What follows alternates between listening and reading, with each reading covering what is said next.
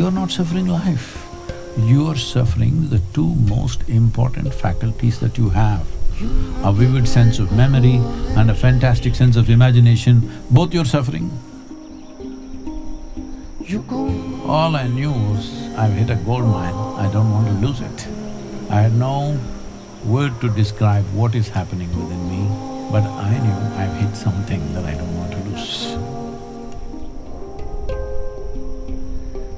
This is the very first time you can sit here and talk to the entire world.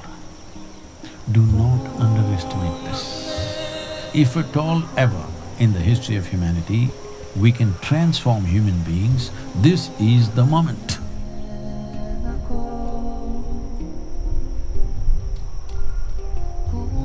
This is our time on the planet. What we make out of this damn world is ours, whatever we make out of it. We should make something that if we look back and see, at least in our minds and our hearts, it must look good, isn't it, what we have done?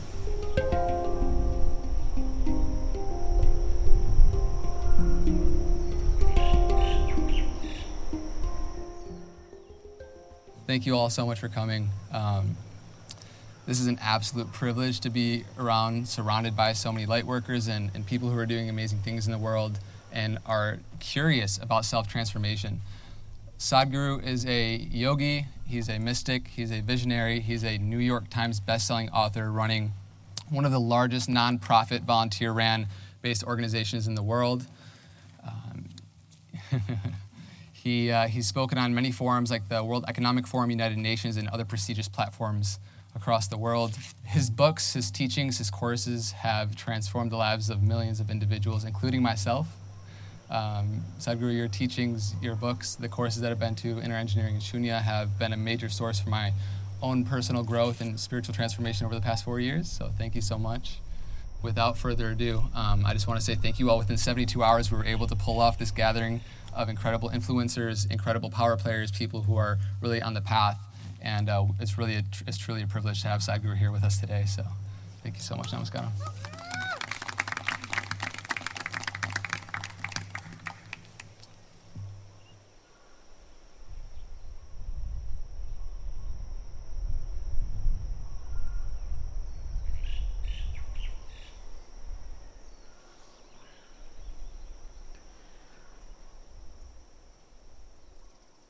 जननं सुखधम् मरणं करुण मिलनं मधुर स्मरणं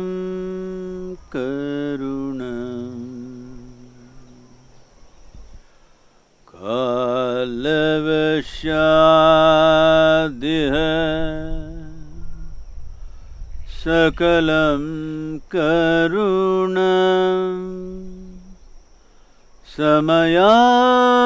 समयाधिपते अखिलं करुणम्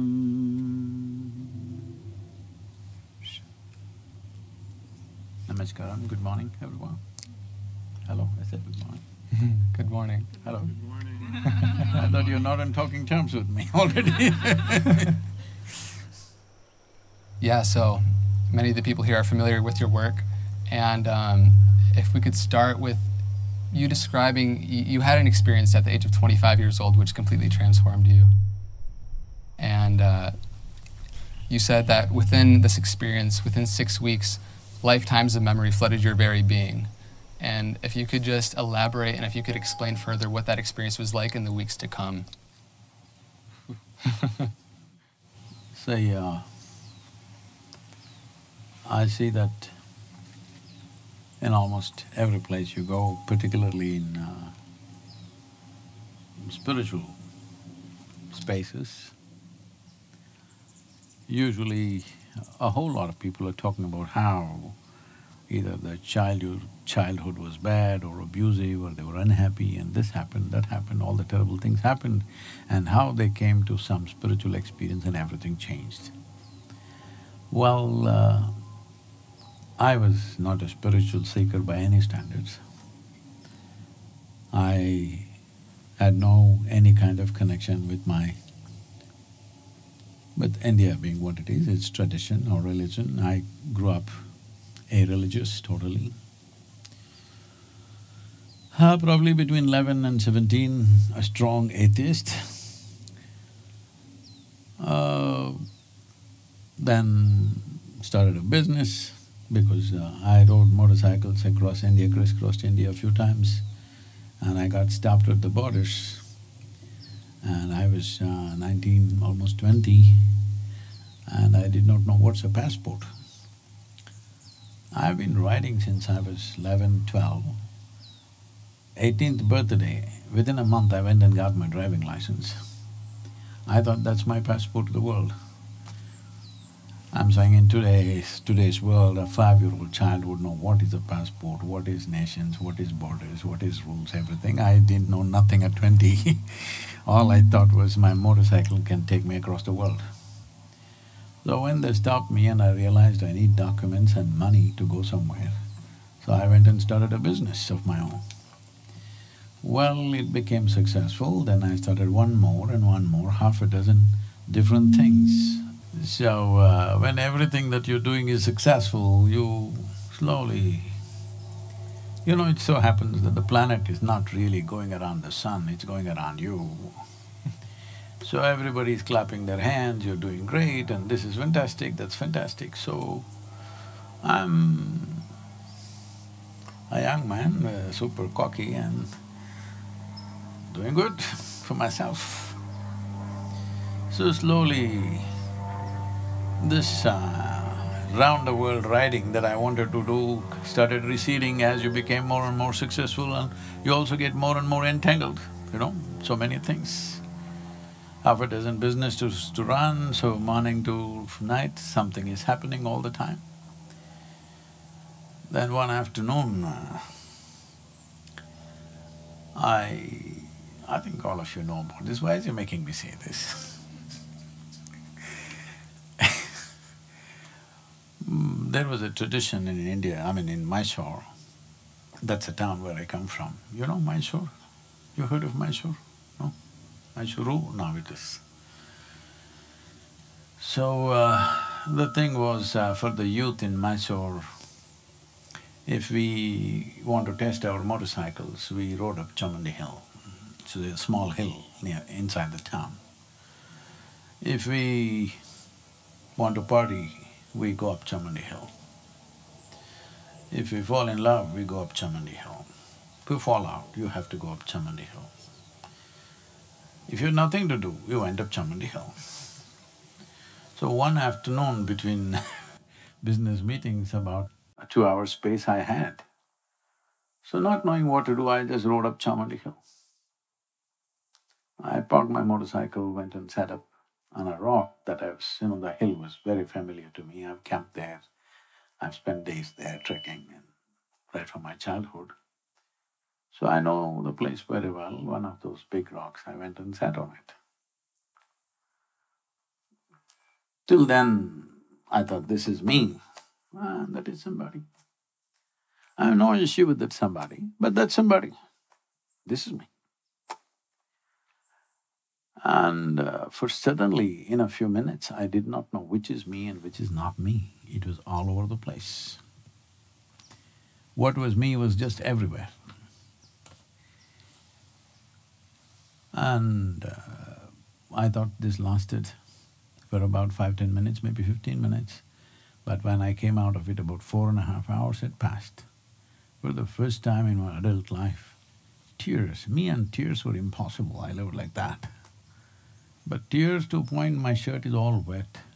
Every cell in my body is dripping ecstasy. I've been peaceful and happy, that was not an issue. You're, you're young, you're successful, everybody's clapping their hands about you, so what's the problem? It's not that being peaceful or happy was an issue, but this was something else, I'm just exploding from within. And when I shook my very pessimistic or very skeptical head that I had, I was a super skeptic about everything. When I asked my mind, what's happening? The only thing that my mind could say was, maybe you're going off your rocker. And to the closest of my friends, when I shared, something is happening to me.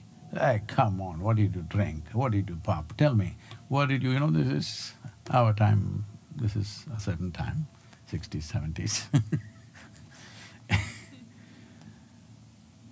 Well, I knew there was no context to my experience. I had no knowledge about what it is. I did not have anybody around me who could tell me what it is. All I knew was, I've hit a gold mine, I don't want to lose it. I had no word to describe what is happening within me. I had no explanation for what's happening within me. I had absolutely no clue what's happening, but I knew I've hit something that I don't want to lose. So in about a few weeks, when I saw if I just sit somewhere like this, uh, I realized that if I don't mess with my mind, every cell in my body just explodes. All I have to do is keep my hand out of my mind. Well, this started happening more and more often, like uh, no, the second time it happened within about three, four days. I went and sat at the dinner table in… at my home and I thought it's just two minutes, seven hours have passed by, I'm sitting right there. I have no sense of time. Like that means boom, it's just gone, days. Once it happened, I was in my farm, I went and sat there. And I thought I sat there for about twenty-five minutes. When I opened my eyes, a huge crowd had gathered. India being what it is, there were garlands around my neck, everybody's trying to pull my feet. Somebody wants to know about his business, somebody wants to know when his daughter will get married, somebody wants to know where the borewell he should put for water. I said, where the hell did you all come from? because I just closed my eyes and I opened my eyes and all these people are here. Then they said, you've been sitting here for thirteen days. I had no sense of time. If I simply close my eyes and open my eyes, one day it just poof, it's just gone. Because time is a very relative experience. Have you noticed in your own lives, on a certain day, you're very happy. Twenty-four hours, just gone, isn't it? Another day you're a little depressed. Twenty-four hours feels like a eon. Human experience of time is very relative. Not everybody experiences one hour as one hour, twenty-four hours as twenty-four hours, or hundred years as hundred years.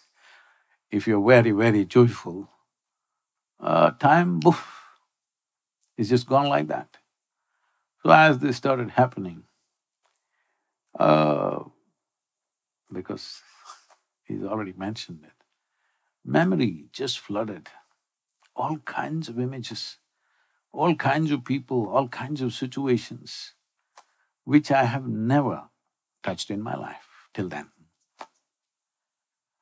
Then the skeptic that I am, I started traveling once again because clearly geographical locations and people and details were there, so I traveled to all those places across India.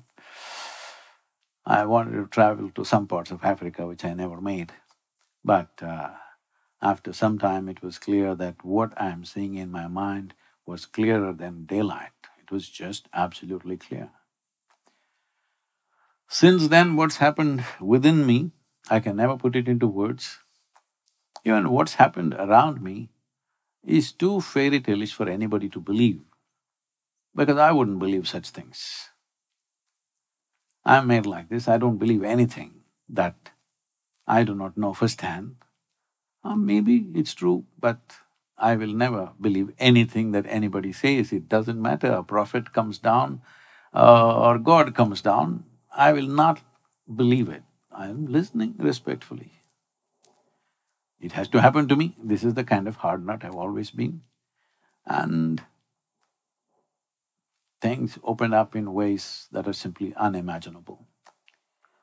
And that day when I went up that little hill, I went up as a really smart young man, successful, hugely appreciated by everybody around, half the town knows me, like that.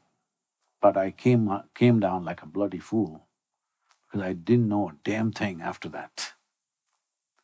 So since then, I've been sharing my ignorance and people are happy with it. Uh, I think that's I think that's a beautiful segue um, into you know you speak about bursting with bliss and ecstasy within yourself, and you also talk about how fear, anger, stress, anxiety these are poisons that we drink and expect the other person to die, right? Wrong way to shoot them things. and you know the problem the, the problem the issue is right we're so close to our own bs we're so close to our, the issue that it's tough for us to gain clarity No, about no, no, no. You must remove the B. Human beings don't do BS, they do just S.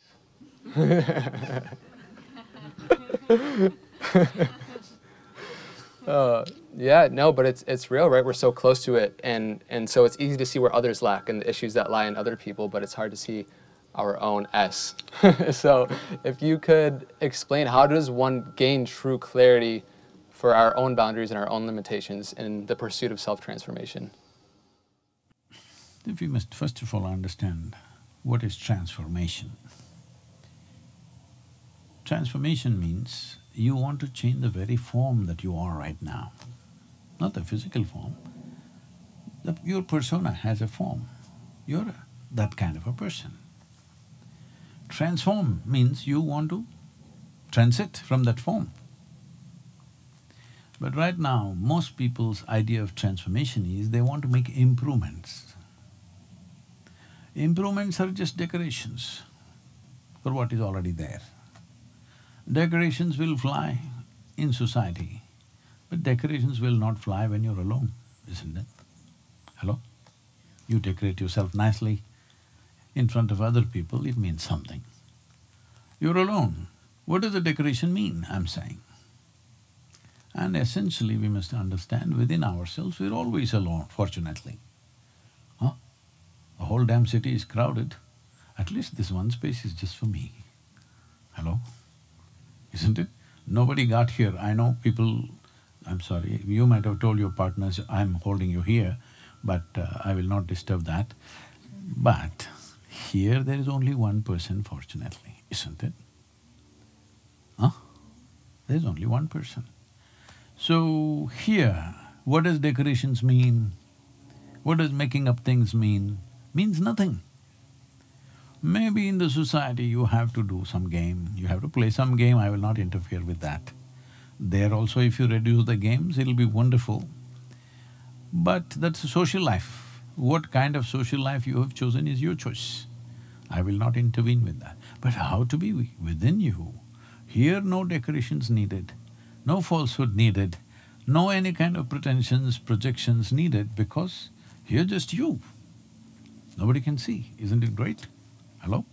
Here's just you. Here all this nonsense is not needed. If you… what you do in the world around you, depending upon your profession, your social position, whatever, so many… so many games everybody has to play in the world. If you play the same things here, then misery is inevitable, okay? If you're not miserable, I'm not happy. That is, I know this much, whether it's outside or inside, unless you do the right things, right things won't happen to you. Hello? Right now there is a whole expectation that you can do all kinds of silly things and tell a prayer and everything will be okay. For a long time, people have been taught these kind of things. Don't worry about anything, he'll take care of you. Hello? And how many horrible things human beings have done thinking somebody else is going to take care of them. How many most horrible things, most idiotic things, silly things, absolutely inhuman things human beings have done simply because they think there is support from elsewhere. Yes or no? Hello? Too many horrible things they have done, isn't it? Generations of people, if you look back on the history of humanity, all the most horrendous things we have done is simply because we think there is help from somewhere else. Recently there's been a certain amount of controversy around me because uh, I said the worst crime that humanity has committed the I is the idea of heaven. So in India, everybody, all communities, Hindus, Muslims, Christians, everybody against me because they're all thriving selling tickets. Why I said this was, this idea, there is a better place than this, is a terrible idea. Hello? Hmm? There is a better place than this, is a horrible idea. I'm asking, do you have any proof that you are not already in heaven and making a mess out of it? Hello? If you look at this planet from elsewhere, stand on the moon and look down, this looks like heaven. Hello? But some idiots are making a mess out of it. And idiots reproduce. Yes? So transformation means not a little change, not a little decoration to your life.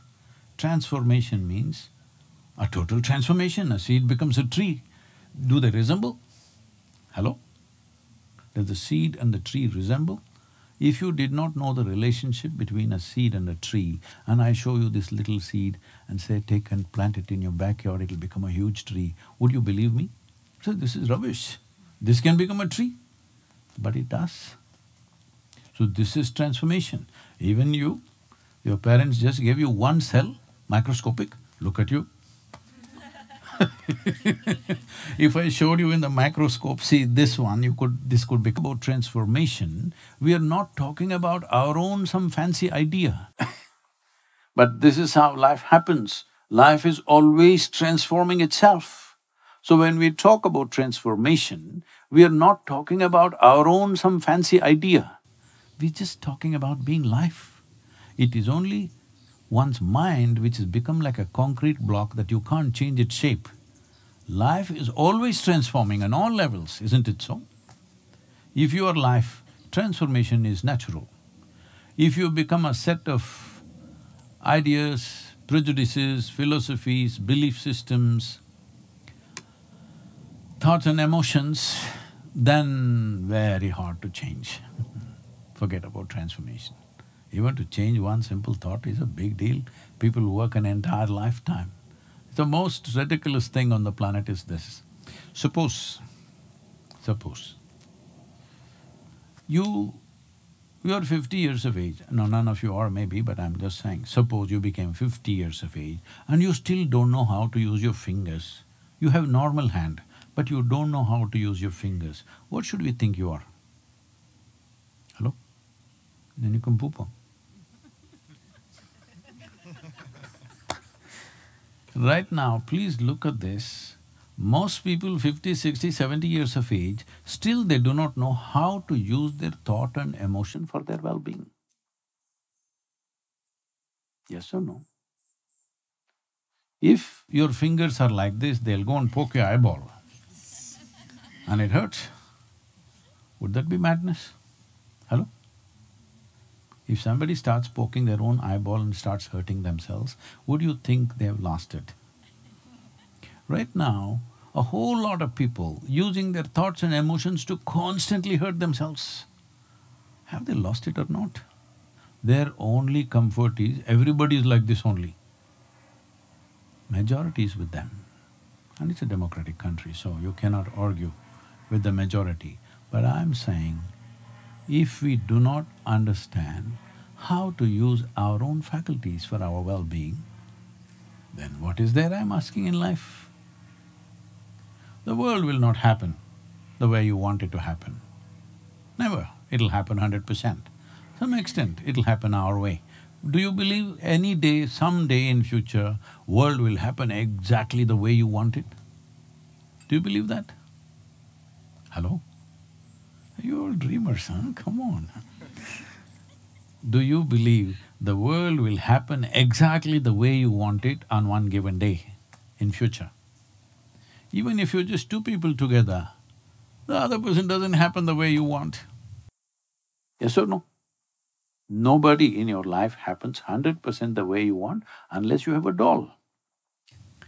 These days, that's why many people shifted from human beings to dogs because they happen more the way you want, but they also do their own thing. Hello? They are also doing their own thing, isn't it? Nobody happens your way, but this one person must happen your way, isn't it? This person must happen your way. The moment this person doesn't happen your way, you're a lost case. That one, that one, that one, that one doesn't happen your way, it's all right. We try to turn them around our way a little bit, that's about it. But this one must happen hundred percent your way. If this doesn't happen your way, this is a gone situation.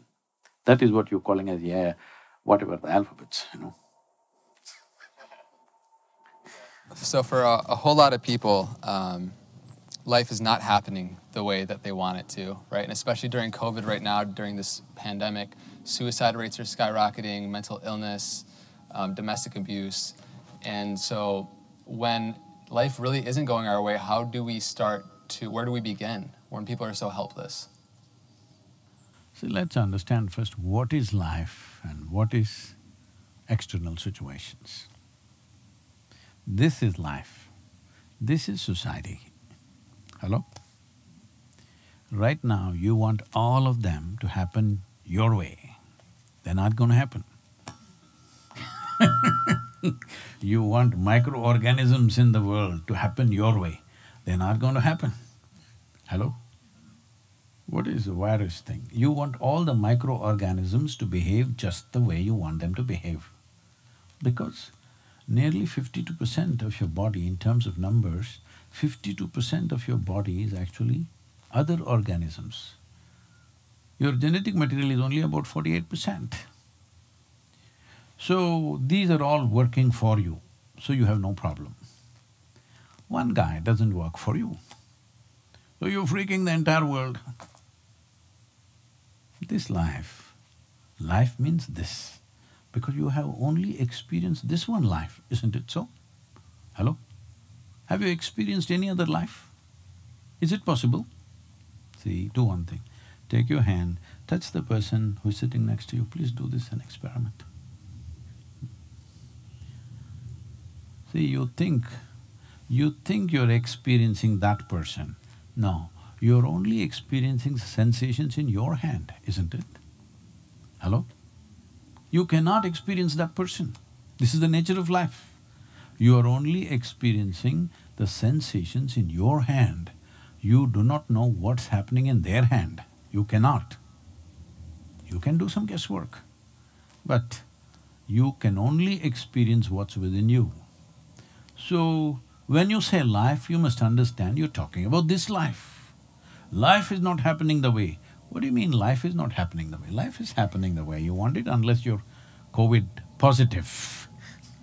You're not yet. So life is happening the way you want. Society is not happening the way you want it. Economic engine is not running the way you want it to run. So many other things in the world what you were expecting a little dislocated.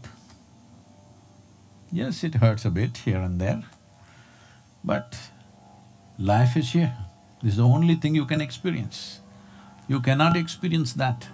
Right now you made yourself in such a way that your inner experience is created by external situations. Then you have a whole cosmos to manage. Hello? Now you have a whole cosmos to manage because your inner experience is determined by everything that's happening around you. Well, all the best. You will never know a moment of… forget about joy, blissfulness, ecstasy, you will not know a moment of ease in your life. That is why, why, you know, uh, this is probably a very sensitive subject to touch in California. Uh, that is why alcohol, drugs, so many other things have become so popular simply because people do not know how to sit at ease. I was in New York City some time ago, a large gathering. I asked how many people in New York City can sit in the evening peacefully without even a glass of wine. I'm using wine as a basic dose. Many graduated into many things more. Uh, they debated and then they said uh, maybe five percent. And next week I was in London, a prominent group of people. I asked them the same question, how many people in London can sit in the evening peacefully without even a glass of wine? They said one percent. I thought they were more honest. Los Angeles, zero percent. How many people can just simply sit at ease? It's not there. They have to do something chemical to be peaceful. To grow food, we need chemicals. To be healthy, we need chemicals. To be peaceful, we need chemicals. To be joyful, we need chemicals. For everything, we need chemicals. But I'm asking you a simple question. Is it true that the most complex and sophisticated chemical factory is here? Is it true? Is it true? So the question is only, are you a good CEO or a lousy CEO? Isn't it? If you have the most complex chemical factory right here, are you running it well or are you running it badly? That's all the question is, isn't it? If you're running it well, you're blissful.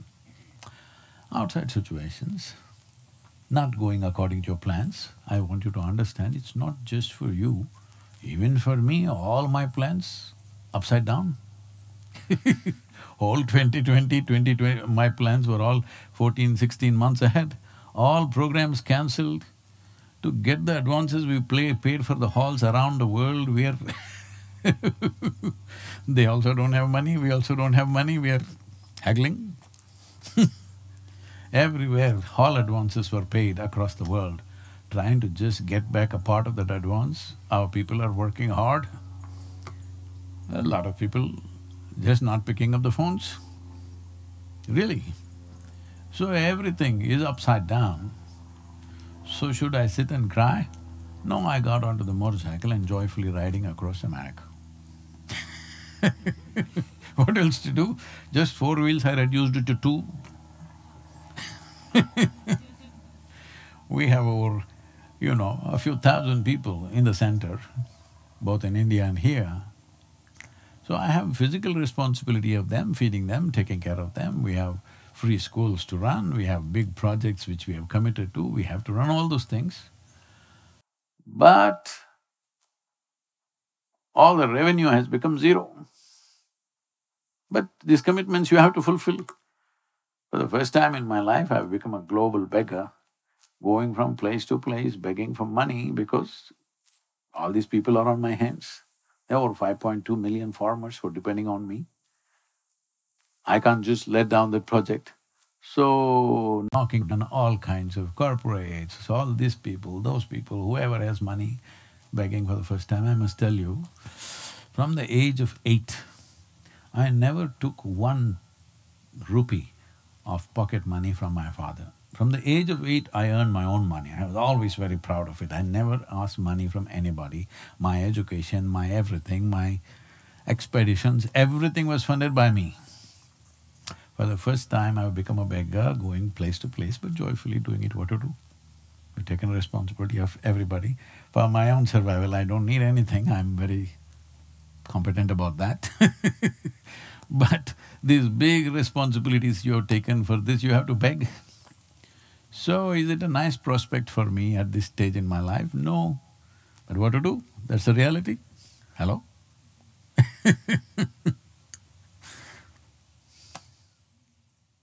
Everyone wants to be able to just sit and, and be at ease. And we actually, a few of us woke up at three this morning and went to uh, Darshan and, and Diamond Bar. And it's amazing, right? And, and, and uh, you see at the courses and the ashrams, people are at ease within themselves. They don't have to be dragged to do things that are good and positive for their well being. And so, my question really is how, right? How and is responsibility the first step in order to take action for, for our growth? The um, first and foremost thing is just this. We must understand that human experience is being generated from here. Hello?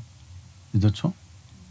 Your joy, your misery, your happiness, your struggles, your peace, your turmoil, your agony, your ecstasy, everything comes from here.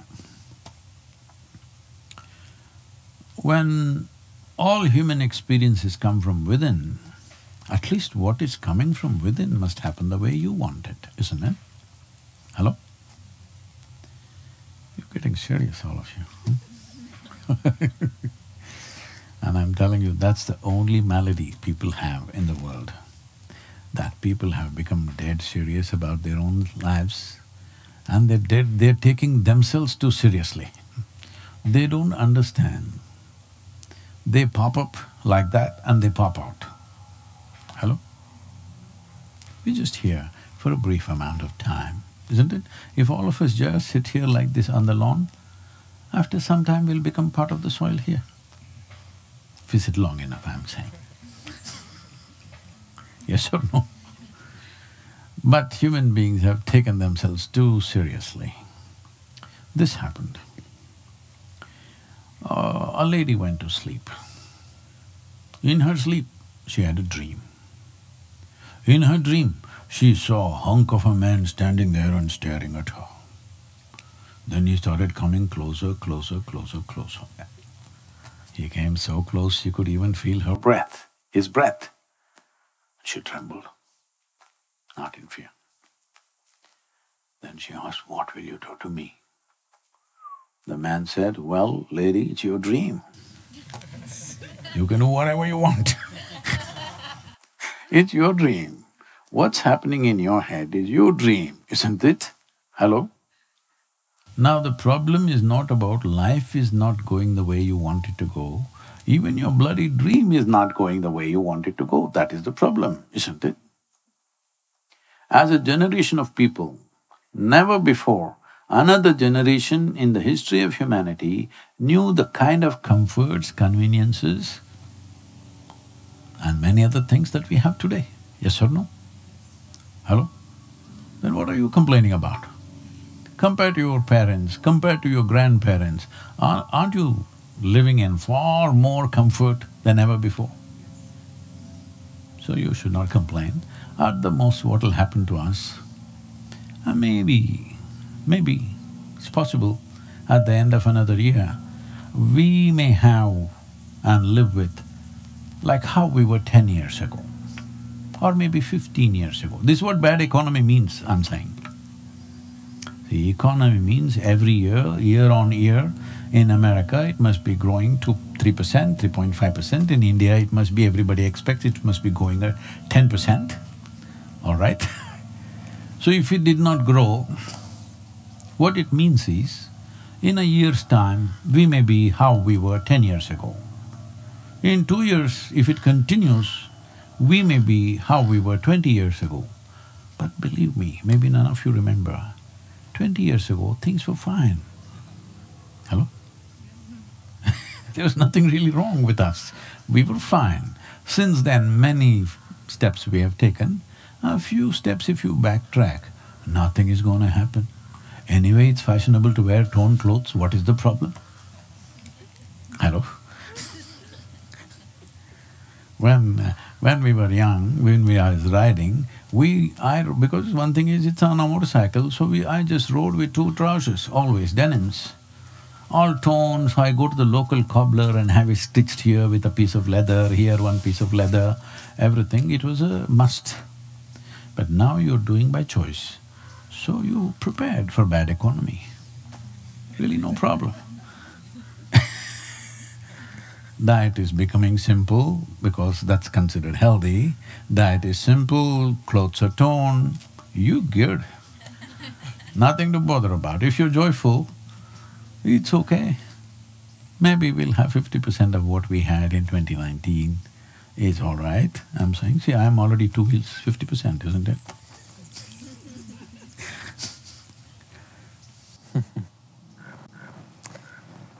I would love to get your opinion. There's this quote that I love by uh, astrophysicist Hubert Reeves.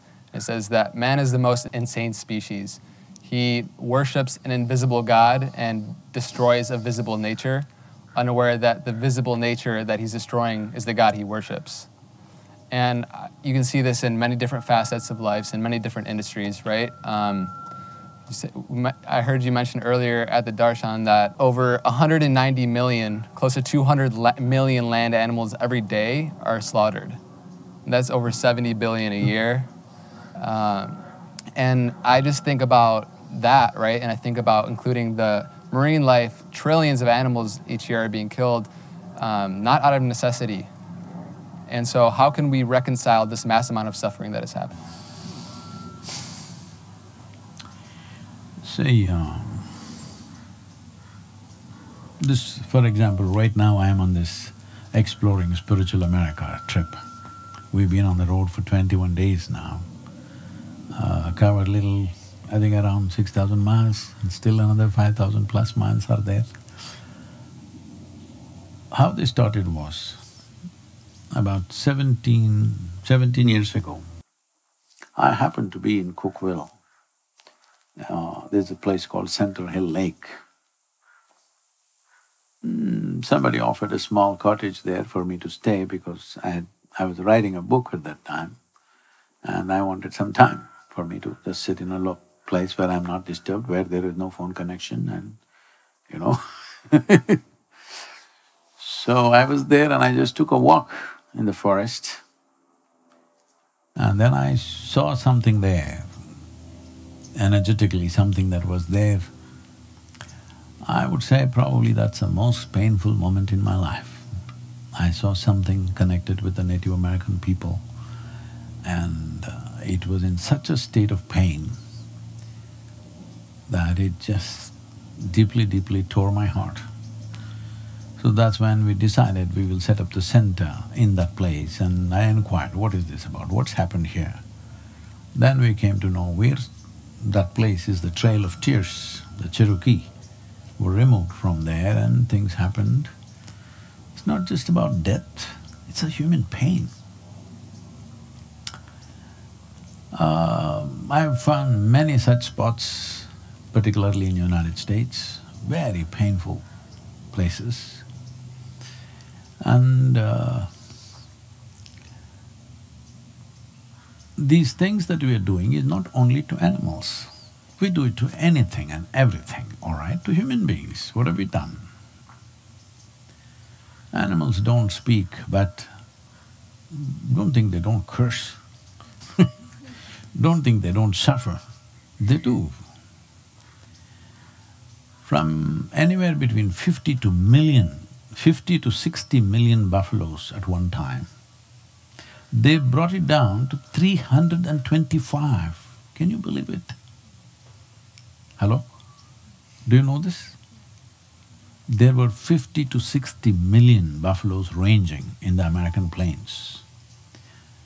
In a matter of eight or ten years, they brought it down to 325. Those 325, if they were shot, there will be no buffalo on the planet, no bison on the planet. It's a bison, but Americans call it a buffalo like they call the native uh, Americans as Indians, just like that. I'm not real Indian, you know.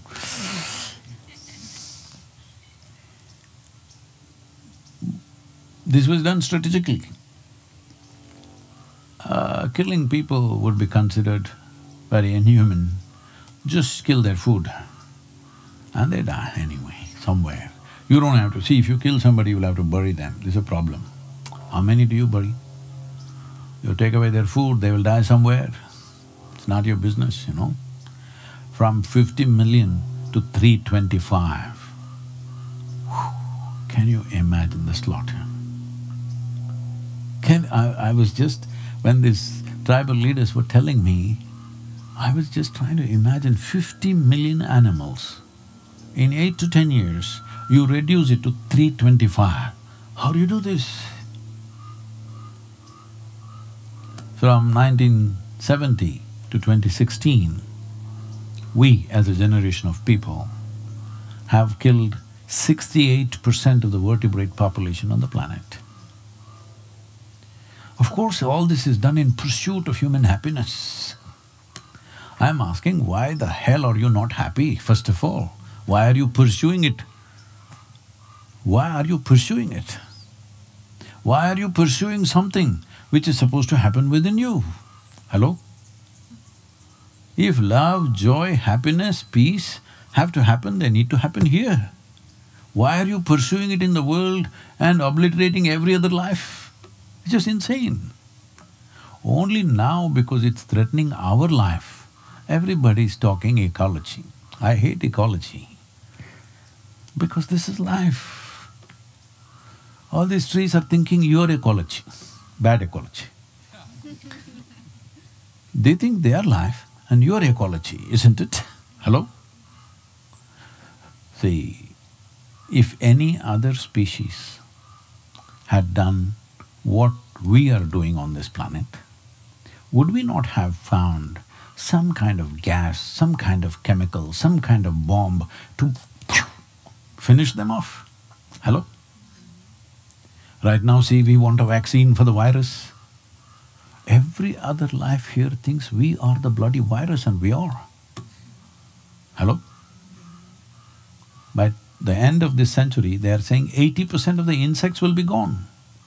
Nearly forty percent of United States bees are gone. Do you know bees gone means it's not just about honey, it simply means you can't grow a damn thing after some time. If there are no insects to pollinate and make things happen for the plants. If all the worms disappear right now, in eighteen months' time, not a single life on this planet will be left. If all the insects disappear, in four and a half to six years, not a single life will be left on this planet. If all the microbes disappear, right now life will end. But if all of us disappear, planets will flourish, this planet will flourish. So we must understand who we are. It's not because of us the world is spinning. This bad idea which is put into people's minds in the name of religion, that the every other creature was created to serve us. Please go and ask an ant if it wants to serve you. Hello? It thinks you're a bloody bully. Hello? Yes or no? Does the ant want to serve you? The bird wants to serve you? The tree wants to serve you? Nobody wants to serve you, they have a full-fledged life of their own. It is in accepting, respecting and involving them in our lives. We have a right for our nourishment. Every life has to kill something to feed itself. We also have to do something. But there is a way to do it, isn't it? The way we are doing it is not the way. This is too cruel. For this, if we don't pay a price, what is it? We will pay a price. We are paying a price. If we don't, our children will. We will live with the fear that our children will pay the price. That is bad enough, isn't it? And uh, the problem is right now, see, we are running a project called Cauvery Calling. I'm trying to revive a whole river basin which is about eighty-three thousand square kilometers. Ah, it took six, seven years to change some policies in the government, in the central government, in the state government. These things we achieved six, seven years of continuous work. Now we are on the ground creating this. People ask Sadhguru, why are you going like this, like… like your life depends on it? Said, God damn it, not my life, your life depends on it. I'm capable of going to any part of the world and live comfortably. I'm capable of that. You most of you are not. Where you are is where you are. Just to tell you the seriousness of this, in the summer months in southern India, southern India means it, it was one of the richest peninsulars on the planet in terms of agriculture. We have an agriculture history of over twelve thousand years, we farm the same land, we grow three to four crops per year on the same land. But today, fifty-two percent has been declared as fallow in just forty to fifty years I've started using fertilizer. So reviving this, we have a whole plan, which we have proven with over seventy thousand farmers reviving their lands and now we are aiming at this 5.2. The situation is like this. India runs on monsoons. Monsoon is a rain that comes from the uh, Indian Ocean. Two consecutive years, if the monsoons fail, what will happen? Right now, in the summer months in southern India, bore wells or tube wells as you call them here, go twelve hundred to fourteen hundred feet. And they run only for five to seven minutes in summer months. If you pump it for five minutes, you'll have to wait for two, three hours for it to fill up and again pump for another five minutes.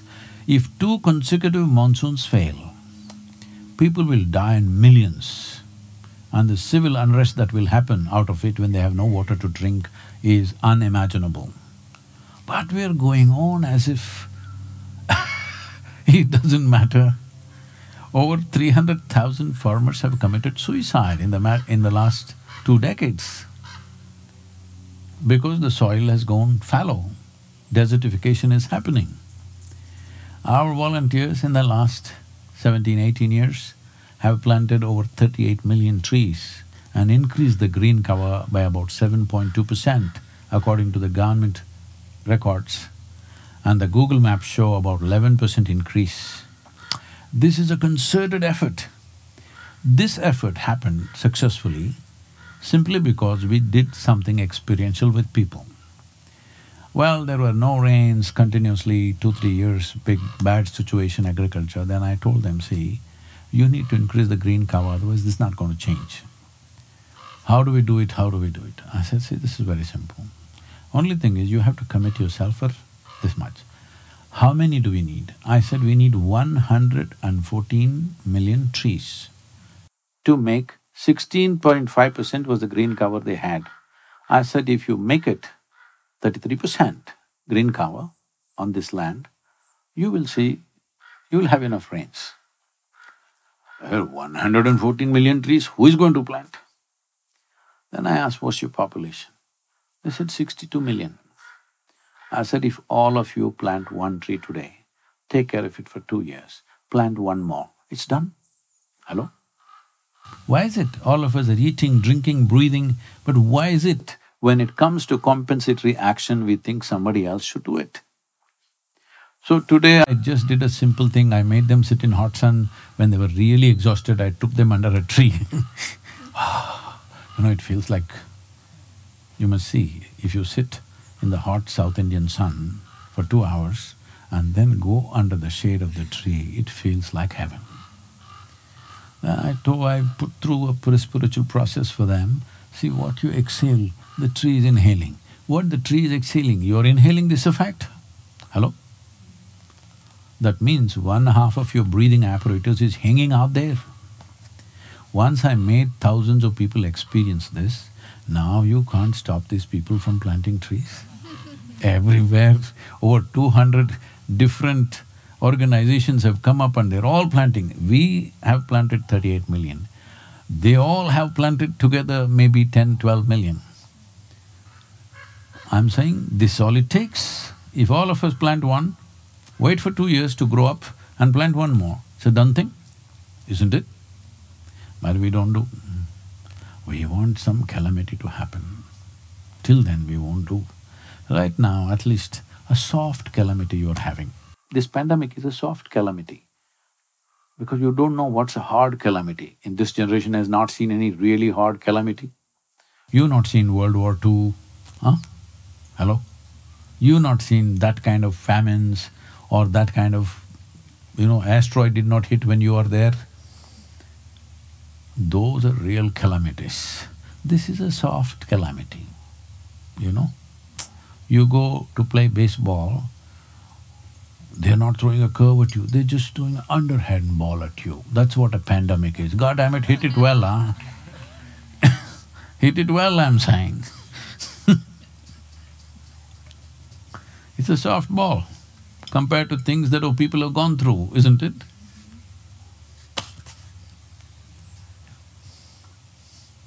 Yes, sir. I can't help but to think uh, not only the privilege but the opportunity that we have here today. Just to give it context, about 72 hours ago, I get a call from Aparna saying that Sadhguru is coming to LA. and, uh, and within that time, we were able to curate this experience. Again, just to give some context, like the influence of the group at this at this gathering is after I added it up around 80 million, Mhm, the reach. And so I see that and and I really want to do some do some good with it. And so I would love to get your opinion on what we can do to infuse seeds of transformation into all of our content, into our media, and what can we do as people who have the privilege of having a voice in this day and age to use it for the betterment, upliftment of society. I know all of you know this, that's why you're in that uh, medium, but still I would like to put it in context. See, many great beings have come in the past. Uh, Krishna came, a wonderful being, but he could talk to only one person. And that guy has hundred questions.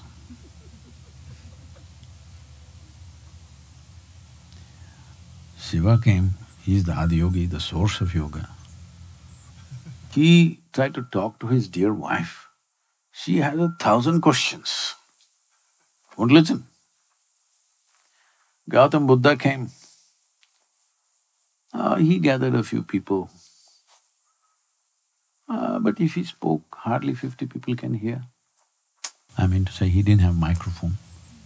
I'm saying this has been the history of humanity.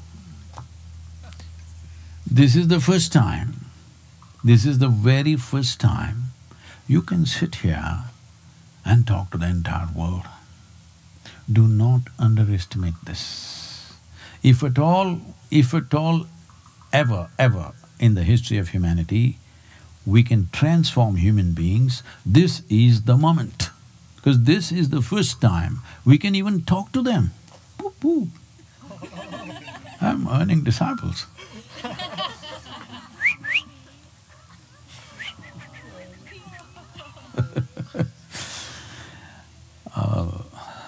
My teams are going like this, Sadhguru, don't touch, don't touch, don't touch.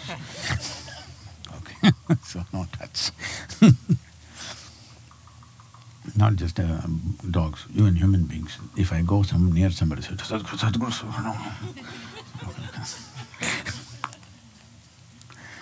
So, uh, this is the very first time that we have a real opportunity to transform human beings. Because never before we could even talk to them. Probably about uh, 17, 18 years ago, my journey on this online thing started like this. I was here in, Tennessee and uh, I was in the office and working with some people and someone told me, Sadhguru, every day about hundred thousand people type the word spirituality. I said, really? That many people? What are they looking for? I said, type it out, let's see what comes out. And uh, they typed out the word spirituality. The first thing that came is a spa in Mexico. The second thing that came was a call girl in Northern California. She's doing all spiritual, spiritual, spiritual stuff. She's, she's the SUO, you know. Then I said, this is a shame. What is this happening? So that's when I decided I will go online. And today across the world, in some seventeen different languages, we are supposed to be touching one billion people. But that's not my idea of humanity. I must tell you this, at that time on that hill when things happened, I was only twenty-five years of age. And you know, I can't say this to you, you're a young group. But now that I'm old, I can say, there's no fool like a young fool. When we were young, we used to think no fool like a old fool. Those of you who are in between, you're lost. so I was twenty-five and I realized that if I don't mess with my mind, I'm ecstatic. I thought, who would not want this? This is it. This is it, I've found this. This is it. And I sat down and made a plan. The population on that day was 5.6 billion people in the world. I made a plan, this is it, in two and a half years' time, I will go like this in the world and I will make the entire world ecstatic in two and a half years' time. Thirty-eight years, huh? I've been working seven days of the week, three hundred and sixty-five days. But it took me some time to realize how deeply people are invested in their miseries. They are so deeply invested. If you show them the best thing, they say no. But today, you don't have to knock on their door. You can just slip in. Huh? Hello? You don't have to knock on their doors. You slip into their pockets, which is closest thing to their heart is their phone. You can slip into that without their permission. On that day, I also inquired with some so-called experts in this internet affairs. I said, so many people are on the internet because I never get to browse, see this and that. Life never allows me such things. I said, what are they looking for? And very casually he said, Sadhguru, seventy percent of the data is pornography. I said, what? He said, yeah. I didn't believe that. I checked out with a few other people.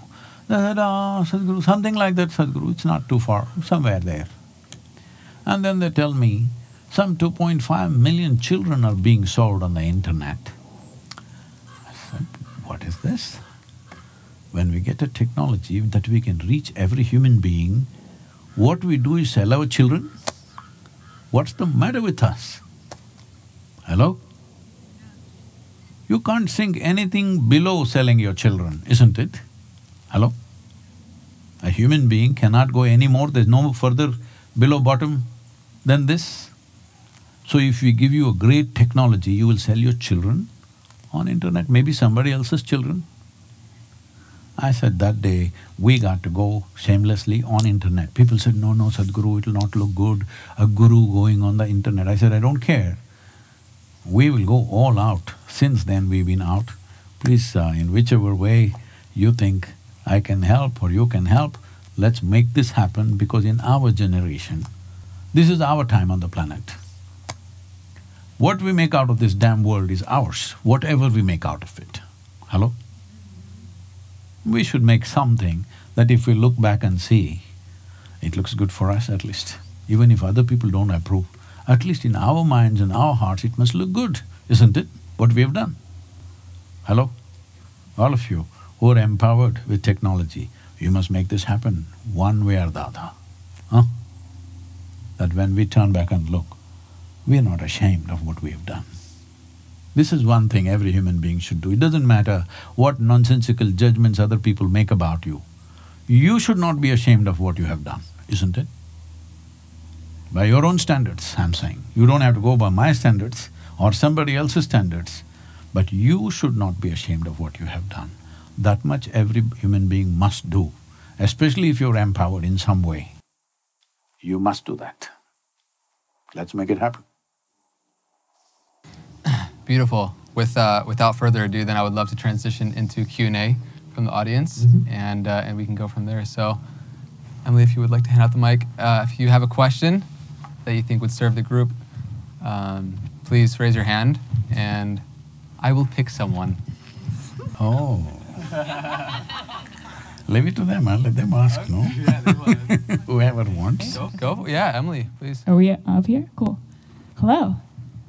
So, on that note, a lot of us being internet people who spend a lot of time looking at screens, I've noticed that there tends to be this oscillation between feeling really good after doing like a morning practice or breath work, and then you go back on the screen, and it's like whew, you're back into the matrix, and it's this oscillation of being and doing, and you talk so much about being. So, how can we bring that being into the doing as well? Why should you think it's either or? Why is it either or? It's not so. It's happened because you're trying to be. Don't try to be. I'm asking, do you exist right now? Hundred percent. You exist. So you're here. You don't try to be here, you're anyway here. All this has happened because of so many teachings and teachings all over the place. I'll tell you a secret. You know how to write? Hmm? No, not like this. You know how to write. So you take a old, very ancient-looking parchment and write like that, whatever nonsense you want. and say you found it in your garden and you had it tested and it says it's 3700 years old. Believe me, you're the Messiah. Because people have this fetish and problem. Anything that's from another time must be fantastic. Who the hell told you people who lived here 2000, 5000 years ago were smarter than you and me? I don't believe that. Hello? Is that so? Do you think so? No. So, this… these teachings and teachings have come. People have been saying, be in the moment. I think this is… this arises, I don't know exactly where it arises, I think the capital must be Los Angeles. Be in the moment. I'm saying, be… please be somewhere else and show me. Can you be somewhere else right now? What they're telling you is, do not think about the past, do not think about the future. Or what they're telling you is, please forsake all the evolution that happened to you and once again become an earthworm. I'm not trying to insult the earthworm, it's very eco-friendly, which whole of California is trying to be. The problem is, it took millions of years to give you a brain of this capability. Now somebody is teaching you, do not think about the past, do not think about the future. If you're eating an apple, just eat the apple. God damn it, you can be bloody eating the apple and think about ten different things at the same time. That is what this is geared for. Hello? so if you incapacitate yourself, you will be peaceful. Yes, of course, if you did, you will be peaceful, I know that. Peace right now is, first of all, a whole lot of people think peace is the ultimate goal of life. Even so-called spiritual teachers are going about saying peace, peace of mind is the ultimate goal of life. Such people will only rest in peace. This happened to me I was to speak in Tel Aviv. So I flew out of Atlanta. And uh, because of some de flight delays and stuff, I was to land in mid-morning and speak at six thirty in the evening, but uh, I landed at six o'clock in the evening. So I quickly changed in the airport and I'm rushing. Because in these thirty-eight years, I have not been late to a single event. Somehow, I will make it So I quickly changed and left, but I'm famished. You know, I'm flying an American airline, there's nothing edible on the damn plane.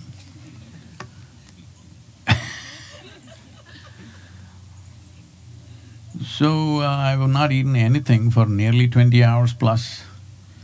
I'm very hungry, but what to do? My time is running out, so I ran to the place. And this doesn't happen to me too often. And the venue is a fine restaurant. Very nice people, they arranged a meeting in the restaurant. I thought, this cannot be any better. When you're so hungry, that's exactly where you want to go.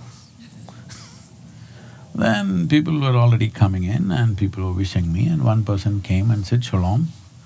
I asked him, what does it mean? He said, this is the highest way of greeting. I said, well, that's your opinion. But what does it mean? He said, no, no, this is the highest way of greeting. I said, all right, what does the word mean? He said, it means peace. I said, see, why would peace be, be the highest way of greeting unless you're born in Middle East? In South India, if somebody comes up to me in the morning and says, peace, I'll say, what's wrong with you? I'm saying whatever you deny yourself, it will slowly rise to heaven. Now people have become so barren, if you say love, they say divine love. If you say peace, they say divine peace. If you say bliss, they say divine bliss. These are all human things exported to heaven by miserable people. Hello? Are you capable of peace? Are you capable of love? Are you capable of joy? Hello? You're capable. Your problem is sustainability. You're not able to stay there, isn't it? You know many moments of peacefulness, joyfulness, ecstasy, everything you know, but you're not able to stay there. Then you must ask me that question, Sadhguru, I am capable of peace, joy, love, but it's seasonal. Like the flowers, like the trees, I've also become seasonal, what to do? Then there is a solution for this, there is a process for that. But if you hang on to these kind of things, absurd things, when I say absurd, are you right now in this moment? Hello? Hello? No, I was thinking of New York City. So what? You're thinking of New York City in this moment only? Can you think in another moment, I'm asking? Your problem is you do not know the distinction between what is psychological drama and what is existentially true. That's all the problem is, isn't it? If drama picks up momentum, drama picks up momentum, you don't know what is real, what is psychological, what is social. You have a body, you have a mind, and there's a world around you. Uh, for convenience, I will call this BMW body, mind, and the world. All these three things must run the way you want them. World, will it run hundred percent the way you want them? The world? So we try to make it as much as possible the way we want it. It'll never work hundred percent, but we, we keep trying and making it as much as possible. As you become more and more competent, you keep on taking the salami slices of the world and make it your way, your way, your way, as your influence grows. Yes or no? But still never the whole world. Because when you turn back and look, the people that you thought you transformed, they become something else again. this is the way of life. Body. Body has its own cycles. You have to cooperate with that. You cannot just rule it the way you want. You cannot, isn't it? You must follow its cycles, then it obeys you a little bit, then you can have it your way, but never hundred percent your way because it has its own cycle. You have to manage that machine as it works. When it's well managed, you can ride it well. Not well managed, it troubles you. Mind. This is a fluid. You can have it in any shape that you want. But right now, that is what is most out of control for most human beings. Yes or no? All of you in reasonable physical health, world is cooperating with you pretty well. But your mind not taking instructions. This is because you never understood the nature of what it is. You gone by concepts and concepts. No, don't listen to anybody. You just need to pay attention. This is one of the worst things that modern education has done to humanity is, they made them believe their thought is more important than their attention. What nonsense you think has no meaning. Your thought and emotion is just the data that you have gathered from the societies in which you have lived, isn't it? Recycling of this data has become more important than attention. No, if you want to know life, you need attention. Very intense, keen, sustained attention. If your attention is keen enough and holds for long enough, there is no door in the universe that cannot open to you, everything has to open to you. But instead of that, we're in recycling business. Same nonsense over and over and over again, making permutations and combinations of the same rot and think we are doing something new, nothing new is happening. Nothing new can happen in your intellect because it functions with your data. Your phone, can something absolutely new happen in that? It functions within the data, isn't it? It may throw out so many possibilities, it looks like a whole world by itself. Similarly with your mind. So, one fundamental is to understand the nature of the mind and find out where the switches are. If you're willing to pay enough attention, I will teach you where the controls are. So you bought a big computer, fantastic it is, but you don't know where the keyboard is. You did like this, caveman technology, you know what will come out on the screen? Ah, you need to do like this, you know, carefully, touch screen. This is also like that. If you simply do like this, it'll go here, it'll do like that, it'll go there, huh? Right now sitting here, you can send your mind to space, isn't it? So, you must know where the controls are. Without knowing where the controls are, accidentally if you run such a fine machine, do you agree with me? It is the most sophisticated gadget on the planet. Do you agree with me? When you have such a machine, I'm asking you, have you read the user's manual? Hello? That's not the way to deal with it. What an answer. Spencer, you pass it. How's it going, Sadhguru? It's going… uh, I thought they wore the cap like this only in New York. I brought it to LA. Okay. I, uh, with Indigenous Peoples Day coming up tomorrow, you've been on this journey discovering native cultures throughout America. Uh, what could we do tomorrow to honor native indigenous peoples and beyond just one single day? You know, what can we do within our lifestyle? I feel… Um, I'm sorry if it hurts anybody's sentiments, but uh, these twenty days, my heart has bled looking at what's happened to these people.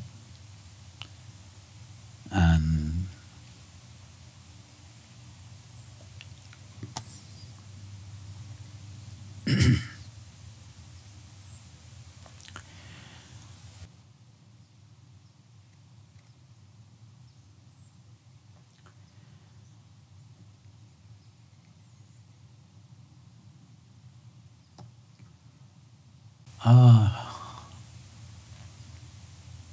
the level of pain, shame, resentment, anger in which they're living is not good for anybody. It's not nice to leave people like that. It's not human, I'm saying. Uh, well, in every possible way, laws were made against them. What happened historically, we cannot change that. We cannot change the past, we cannot fix the past. But today we can do something.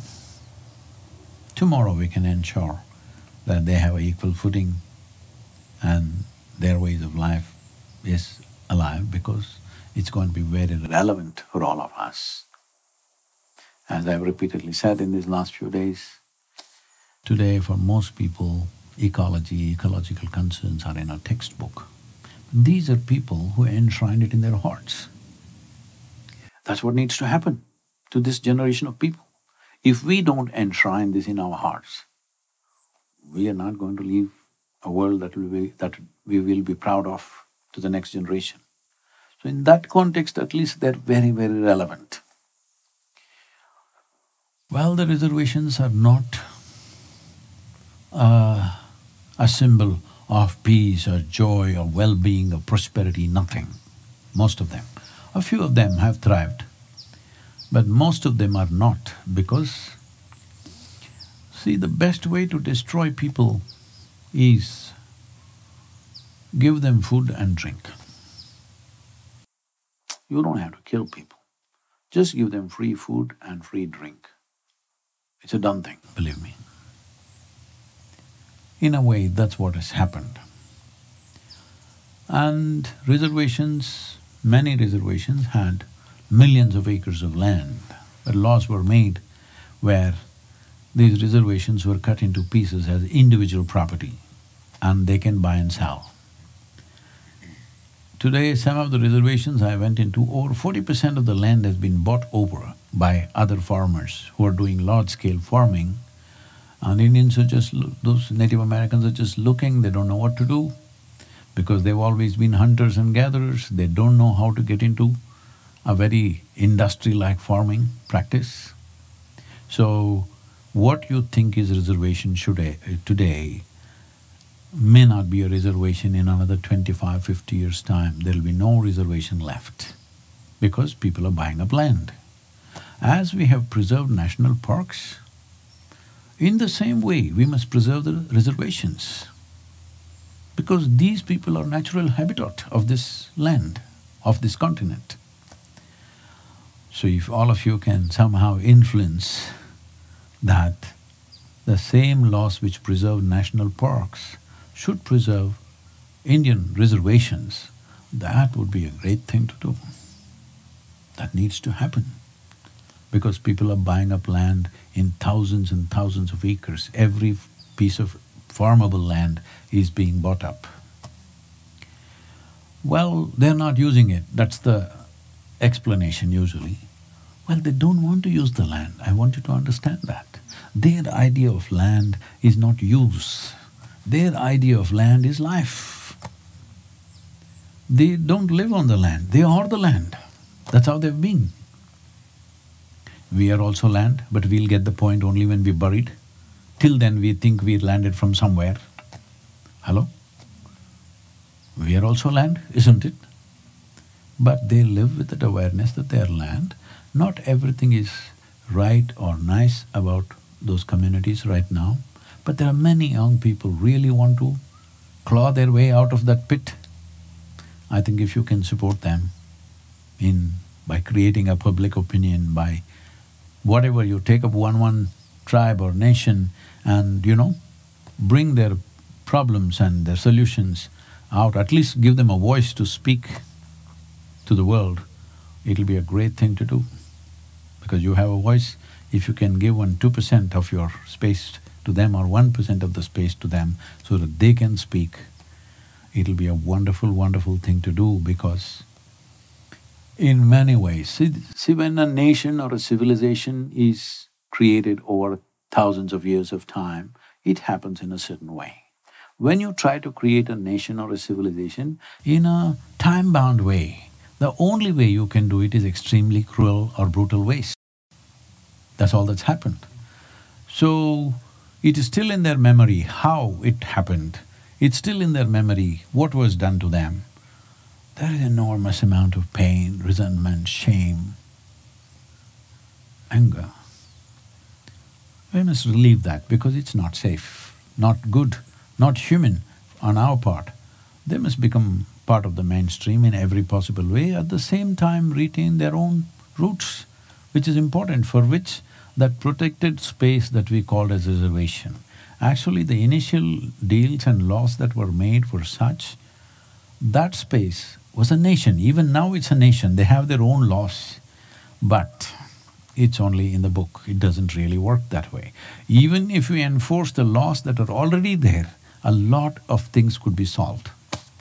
They don't have the purchase to, you know, even enforce those laws which are right now existing. Only in 1978, they got the freedom to practice their own spiritual practices and whatever you want to call it religion. Can you believe it? Till 1978, all their spiritual practices were banned. So when four generations or five generations of people were dislocated from that, obviously they've lost out, now they're trying to borrow from each other's tribe and try to bring it back. Well, among them also there are their own self-created problems. Also, it's not that everything is perfect with them, as nothing is perfect with any given population in the world, all right? Hello? None of our populations, none of the groups are, we can say, are perfect, including us. But are we doing our best is the only question. That's all the question. That question, all of us should be able to answer with one big yes. Are we doing our best? Yes. Have we done perfectly well? No. If you're open to every possibility, you know you will never be perfect. You'll always be looking, always there's a better way to do things. But uh, tomorrow being the Indi indigenous people's day, it used to be called Columbus Day. Ah, Columbus Anyway, uh, uh, well, he did not discover America. These people have been here for over forty thousand years. So definitely he did not discover. And they're definitely not Indians. Indians look like me, all right? This is Indian. They are not Indian, they are indigenous people to this land. Anyway, that's history, we can't change that. But uh, what has to happen tomorrow, we can change that each… I'm not here to advise you what you should do, but if you can give them some space in the space that you have created for yourself, it'll be fantastic. So,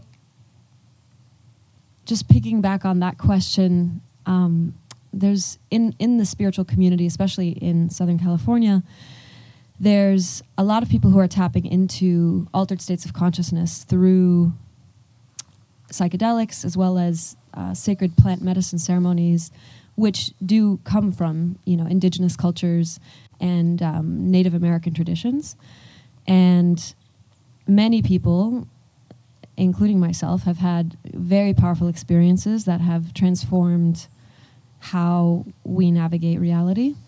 And um, I was curious if you could speak into whether you feel that using a tool such as a plant medicine is useful, uh, even when you know really the transformation has to come from the inside out versus the outside in. You heard of uh, people escaping from prisons, what is that, Shashank, what? Shawshank Redemption, like that. With a spoon, spoon, eating spoon. With that, they dug a tunnel. Please do one thing. I'll give you a spade. Dig a fifty meter tunnel in this garden, which is soft and nice soil. Try and see. You will see everything in you will break. Bones will break by the time you dig fifty meter tunnel. But somebody digs it with a spoon because his longing for freedom is such, trapped in the prison. With a spoon, how many people have done this? A lot of people have done it, not one guy. So, uh, when you become desperate for freedom, you can do many things. A few success stories of a guy digging a tunnel with spoon you heard, but you've not heard of those thousands of people who tried the spoon and all they got is got their hands damaged and stayed in the prison and died in the prison. You've not heard about those guys, isn't it? Hello? Nobody makes a movie about them, I'm saying One success story, we are seeing it. So could it have happened that somebody smoked something, somebody popped something and they burst into some kind of experience? Very much possible. Is that the way to do it as a standard? Absolutely not. It could have happened that somebody attained to something through some influence from anything. It could be a chemical, it could be a plant, it could be alcohol, it could be anything. Somebody in some way broke some limitation and something happened which was transforming. Very much possible. I'm not saying no. But if you try that as the standard practice, most people will only end up as addicts. They will not end up realized. Because any external influence is like this. We already went through this. See, experiments have been done and it was found that there are millions of cannabis receptors in your body, in your brain. So that means the brain is always expecting you dope. Yes, because it's there in your brain. The receptors are there waiting for cannabis. That's why it's legal today. no. You are not supposed to go looking for that weed. You're supposed to generate endocannabinoids. Today, we have had these things researched. A group of professors from Rutgers, Indiana University, Harvard University and Florida together came together uh, experimenting and investigating and researching this simple practice that we teach as inner engineering. Ninety days if you practice, your endocannabinoids are up by seventy percent. You're always stoned. That's why I'm not showing my eyes to you, because I'm always stoned. Never touched a substance, but always stoned. So people ask, doing all this variety of work, you don't know all the nonsense I do. Too many things, too much management every day. Over eleven million part-time volunteers to get work done from volunteers, you know. One thing is they're not trained for the job. Another thing is you can't fire them for inefficiency, they're volunteers. They're super enthusiastic, but they don't know a damn thing. With these people, many complex projects doing means endless management, twenty-four hour management. People ask Sadhguru, how do you manage from one to another to another, you're just sitting like this? Won't you lose your mind one day? They look at my eyes. Do I look like I'm going to lose my mind? I already threw it away long time ago. because I'm always stoned. These people are doing a simple practice, if their endocannabinoids are up by seventy percent in three months, mine is up a thousandfold. She's always stoned too. Yeah, that's what I'm saying, but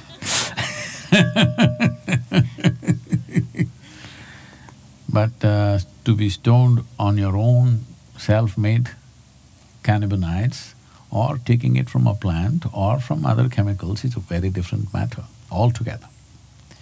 Because unless your experience of life is pleasant, you will not dare, you will not dare to climb the peaks of your consciousness.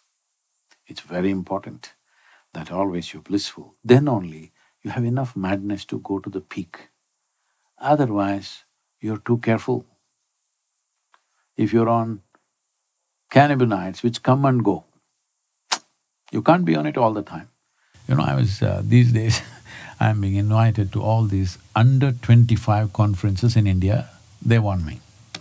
Because you know, you can see I'm twenty-five, right?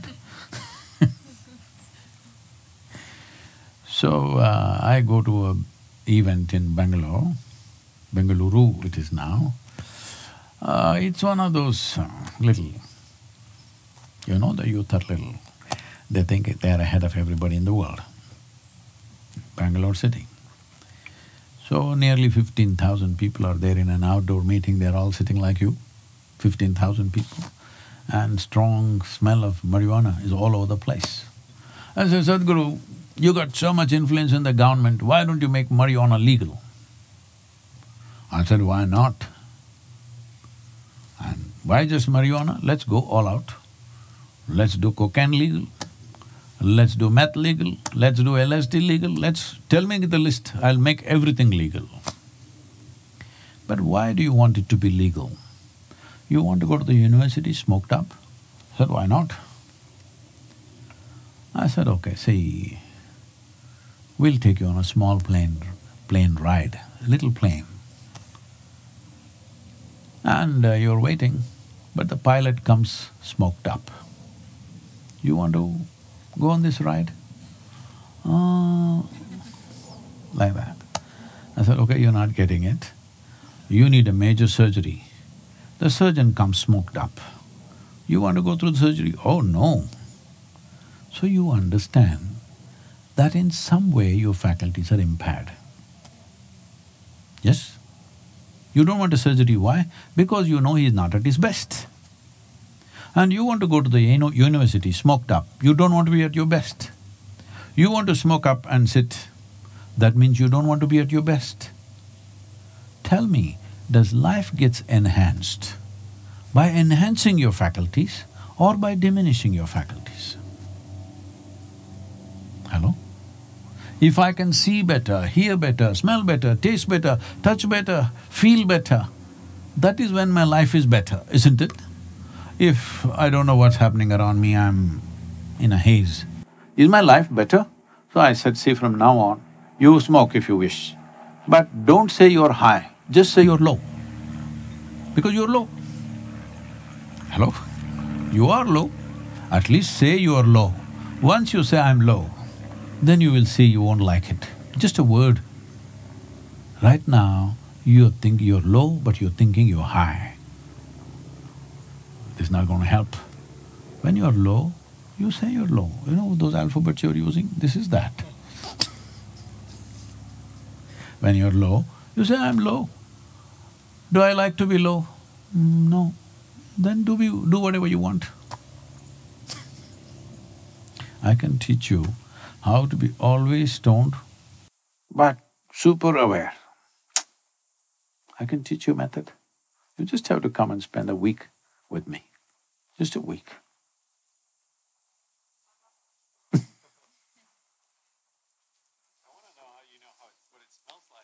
Huh? How do you know what marijuana smells like? I grew up in sixties, man. See, in India, no, no, I've, I've, uh, from the age of nineteen, for twenty-seven years, I trekked in Himalayas. Last fourteen years, I've been trekking in Tibet and Nepal. There are valleys. We walk through valleys where it's this high. You have to wade through marijuana, okay? Nobody ma- nobody bothers to touch it. One, some lazy guy in the village will be sitting and smoking.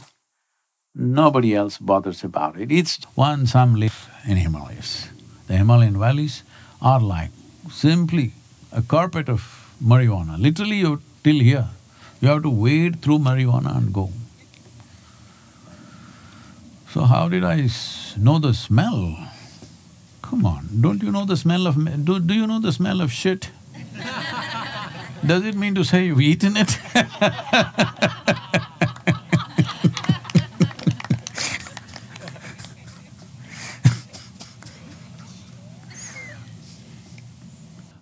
Uh, Sadhguru, thank you so much for, for being here um, and making this such a beautiful day.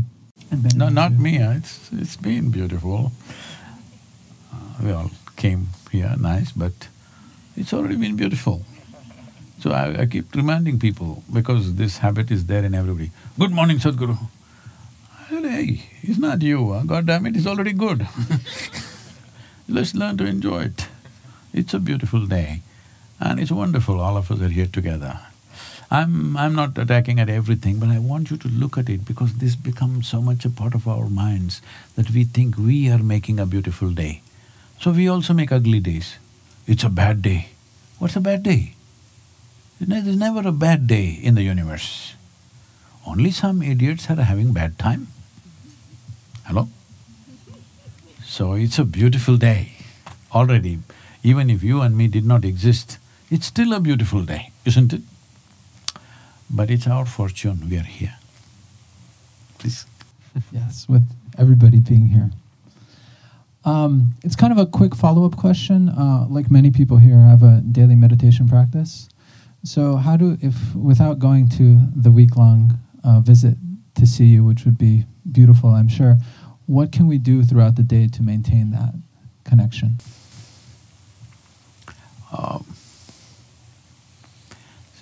let me explain this a little bit because there have been many things happening around the world. See, the English word, the English word meditation is not specific to anything. If you sit here with your eyes closed, we'll say you're meditating. You could be thinking about something, you could be chanting or contemplating something, or you could be focused on something, or you may be just zonked out. Or you might have just learned the art of sleeping in vertical postures. All these things are possible. So the word, English word meditation is not specific, it's simply too general, diffused. In the Indian languages, there are specific words for all this. If you sit here with eyes closed, you can do japa, tapa, dharana, dhyana, samadhi, shunya, or vertical posture sleeping. So, uh, we can't help using that word because there is no other word in English language. So let's say meditation.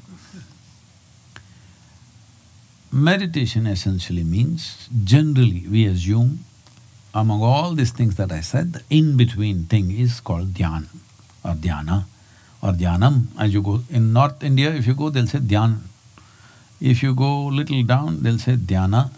If you go further south where we are, we will say dhyanam, same thing. The same thing is called Chan, which became Zen. So many things happened culturally. But the important thing is, if you sit here, what is it? What is the human problem? The human problem is a very evolved body and a very evolved mind. If you had the complexity of, let's say, an earthworm or a grasshopper, you would be fine, isn't it? If you had the brain of an earthworm, won't you be far more eco-friendly than all the California people who are desperately trying to be eco-friendly? So essentially, our evolution has become a problem, our intelligence has become a problem, the complexity of our bodies have become a problem. So one simple thing is just this. If you want to know what is the nature of your mind and what is the nature of your body, first and foremost thing is to create a little distance from that. So there is a simple process which is available on our apps and everything, it's free, offered to millions of people who are practicing around the world, it's called Isha Kriya. Initially you do it with a voice support, after that you can do it anywhere. It's initially twelve minute practice, but afterwards you can do it anywhere, two minutes, three minutes, five minutes, as you want. The important thing is you bring enough awareness between what is you and what you have gathered. In the sense, what you call as my body is an accumulation, isn't it? When you were born, you were only so much. Now you became this much. How? Food that you've eaten. Food means what? The soil that we're walking upon stood up as food, we ate that up and became like this. So body is an accumulation, is that so? Hello? Whatever you accumulate, you can say it is mine. But if it is… if you say it's me, then there's a problem. It's like this, you know this vessel. I pick this up and say, this is my vessel. You will think, oh, Sadhguru seems to be having a problem. What's his problem with his vessel? Who was taking it anyway? But after some time, then you say, okay, he's got a problem, but everybody says he's wise, let's listen some more. After some time, I say, this is me. Then you'll say, let's go. Yes or no? Because this is a clear nut case. What you gather can be yours, cannot be you, but you're doing this every day. Food appears on your plate, you say, this is my food. In twenty-four hours, you say, this is me. Madness or no? Hello? Everything that you have in your head, this is an accumulation of food. This is an accumulation of impressions and experiences. Both are accumulated, right? What is accumulated can be yours, can never ever be you. If you create a clear distinction between what is you and what is yours, all your problems are gone. There's a little space between you and your body, between you and your mind. This is the end of suffering because you have only two kinds of suffering, physical suffering, mental suffering. Do you know any other kind of suffering? Hello? Do you know any other kind of suffering? Physical suffering, mental suffering. If there is a little distance between you and the body, between you and the mind, this is the end of suffering. Once there is no fear of suffering, only and only when there is no fear of suffering, will you walk full stride in your life. Otherwise, it's always a half a step. In our lives, if we do not do what we cannot do, there's no problem. But if we do not do what we can do, we are a disaster. As long as the fear of suffering is there, this disaster is unfolding all the time. Humanity has been crippled with the fear of suffering, simply because what happens in their body, what happens in their mind, they think it is happening to them. Simply because I think I'm the vessel, suppose you put a dent in that vessel, I will suffer for the rest of my life. Hello? Please don't do it. Isn't this the problem right now? Somebody said this. Oh, you will suffer for the rest of your life. Somebody did that. You will suffer for the rest of your life. People are talking like this. What happened ten years ago, you're still suffering. What may happen day after tomorrow, you're already suffering. What does this mean? You're not suffering life. You are suffering the two most important faculties that you have. A vivid sense of memory and a fantastic sense of imagination, both you're suffering. These are the only two things which set you up, you you know, sets you up, different from the crow. Otherwise he can fly, can you fly? Hello? He can fly, look at him. He's mocking at you and going away. You cannot do nothing. But you are all this simply because you have vivid sense of memory and a fantastic sense of imagination. But these are the two things everybody is suffering, isn't it? Hello? People are suffering their past, people are suffering the future which is yet to happen. What is happening right now to suffer? So we usually say in India, if somebody is sitting simply unhappy, your karma. Because karma means this, they're suffering their own memory. They don't need any outside help. They go on by themselves, non-stop.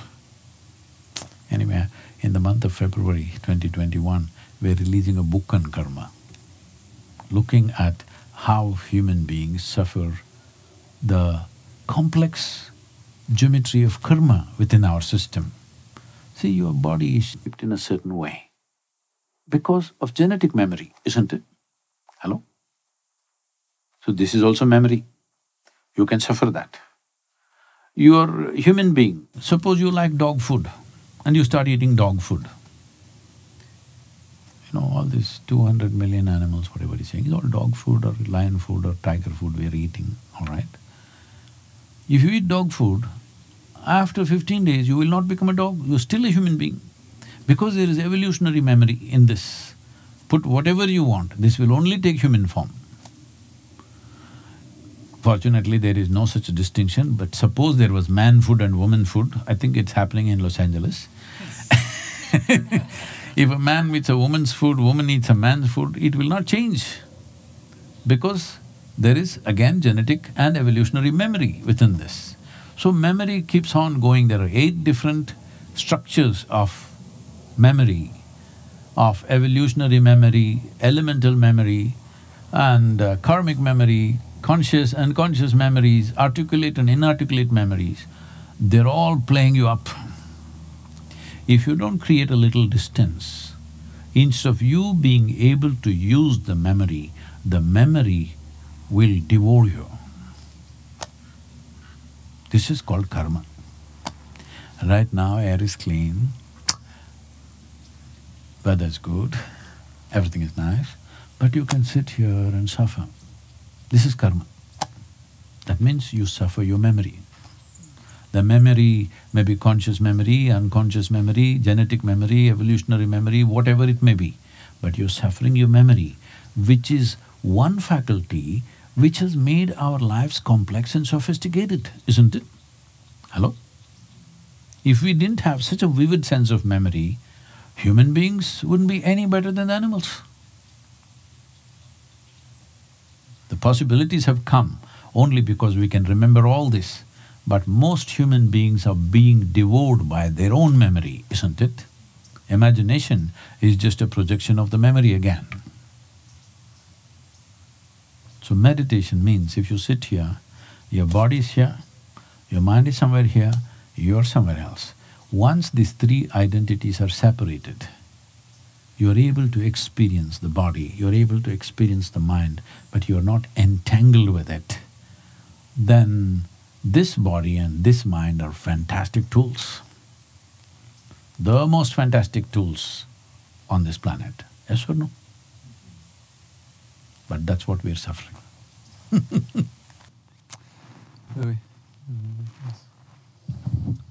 Hello. Um, so, just going off what Spencer mentioned earlier about Indigenous Peoples Day tomorrow, and you were saying, you know, what we can do is fight for the same protection over the r- reservations. And then it got me thinking, well, to do that, we'd have to think about interacting with politics. And I'm sure you've had a lot of interaction with governments, with all of the NGO stuff you're doing. What I've noticed, especially in this spiritual community, well, firstly, what I noticed as as being a white man, this country and this most of this world is designed for me to win. Whereas when I listen to oppressed groups, whether it's indigenous activists I've spoken to or uh, the Black Lives Matter group, they are adamant and very passionate about people getting out to vote this year. Obviously, this is the election year. A lot of people I speak to in this community, and actually now I'm thinking about it specifically, white men, don't really even want to vote. And it's like it hasn't seemed to be an important thing. And I'd love to hear your thoughts and wisdom on voting, especially in this upcoming election and the importance of it. What is voting? Franchise. Well, uh, in this country, till sixties, sixty-four, is it? Women did not have voting till sixty-four? Is that sixty-four or sixty-eight? Huh? 1919.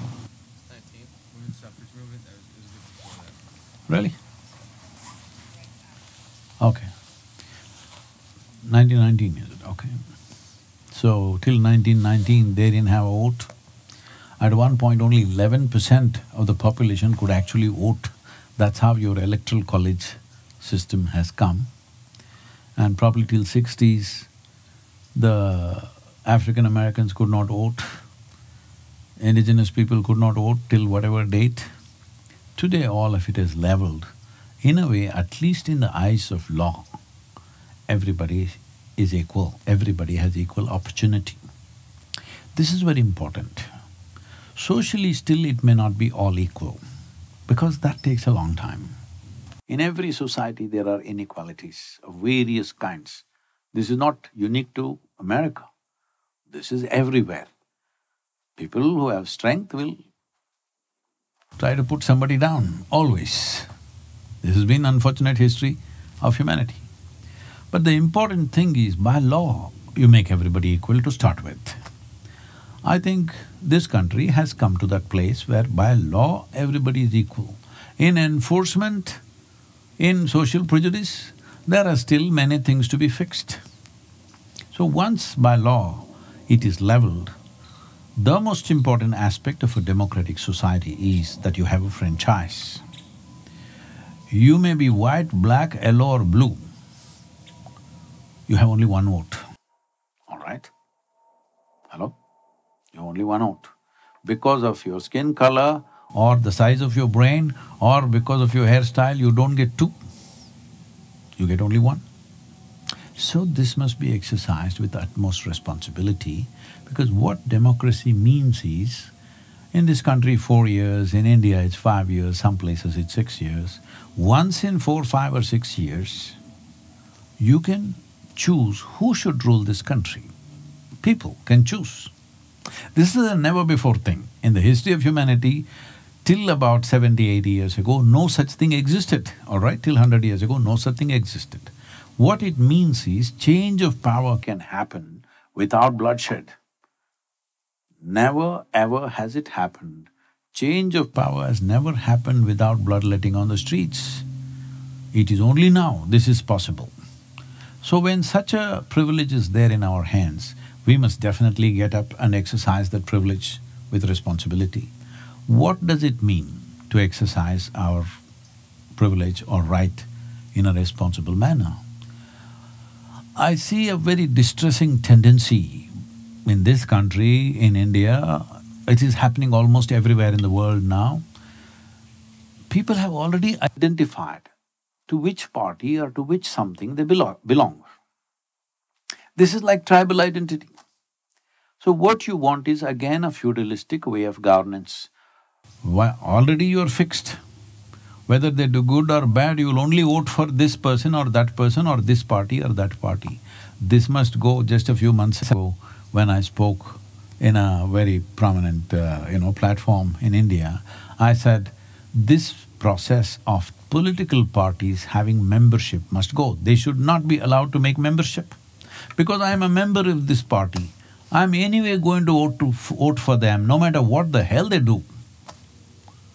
Every time when the opportunity comes, we must look from our own intelligence. We may not be perfect in our assessment, but today there's enough information what they have done in the last four years. So you must look from your intelligence, from your choices, and you must choose individually. That's why it's a secret ballot, you know. But already you have declared, I'm this party or that party. What is the point of giving you a secret ballot? The idea of a secret ballot is nobody should know who you voted for, so that tomorrow they don't become vengeful that you voted for the opposite party. But now everybody is declaring before the election who they're going to vote for. What kind of democracy is that? This is tribal nonsense. This is feudalistic way of living. So democracy means you don't have to say a word, you read up whatever is there, what have they done in the last four years, is this a good thing for this country, is this a bad thing from this country, you decide. This is your right, this is your privilege. You don't have to consult anybody, you decide. You may be right, you may be wrong, but that's democracy. Every time you pick a leader every four years, would you always pick the best leader? No. But it's your mistake, it's okay. It's all right. That is democratic process, it's not a perfect process, but it is the best thing we have found of all the other systems. Yes? Yes or no? It is the best thing we've found. Otherwise, if you had a monarchy, somebody's son, somebody's son, somebody's son will rule you forever. You have no choice. They go on producing generation after generation of idiots, you have to bear with them. Now at least every four years you can change so if you want to keep this privilege, it's very important that I may not like this person, but if people elect him, we should bow down to the will of the people.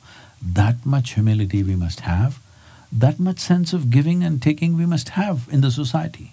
Right now, everywhere this is building up, that if I don't like somebody who's elected, from first day, at least wait for him to make some mistakes, no? Hello? If you… if somebody that you don't like gets elected next time, what, in another twenty-five days you have election, is it? If somebody that you don't like gets elected, at least wait for some time till he makes some mistakes. No, from first day you say, no, we don't like it. That means you don't like democracy. What do you want? Feudal system? Then you'll go back to bloodletting. Just know this. The moment you do not respect the will of the people, whatever that is, good or bad, then you will go back to the old ways. Old ways is when we want to change power, we will have to kill a few hundred or few thousand people, otherwise power will not change, isn't it? From hand to hand, power is not going to change simply like that. Nobody is going to give away that power unless you slaughter enough people. But this is the best system we have that way that we can actually change. We can actually change the man on the top just like that because we wish so. But if others wished otherwise and they empowered somebody that you don't like, you must bow down and you must build your number for the next election, not protest this one. This is very important, unfortunately across the world everybody is losing their sense of what is democracy and everybody is crying, it must happen my way, otherwise we won't accept it. Everywhere in the world you hear the same voice. Somewhere we are getting tired of democracy, we want a monarchy, we want a theocracy, we want a feudal system. You don't know the pain of that. Let's not go back there, okay? Let's move forward. So it's very, very important that all of you must vote whatever you think is right. Do not go by family affiliations or your friends' affiliations, whatever. Personally, just take fifteen minutes, I'm telling you, for yourself and your country. Fifteen minutes. Inform yourself what has happened in the last four years. Is it good for this country, bad for this country? Don't go by all the news channels, nonsense, debates happening. Don't go by that. Just look at the stats. What has happened in the last four years? Is it good for us? Not good for us? Based on that, you vote. That's what democracy means. Thank you so much, so much.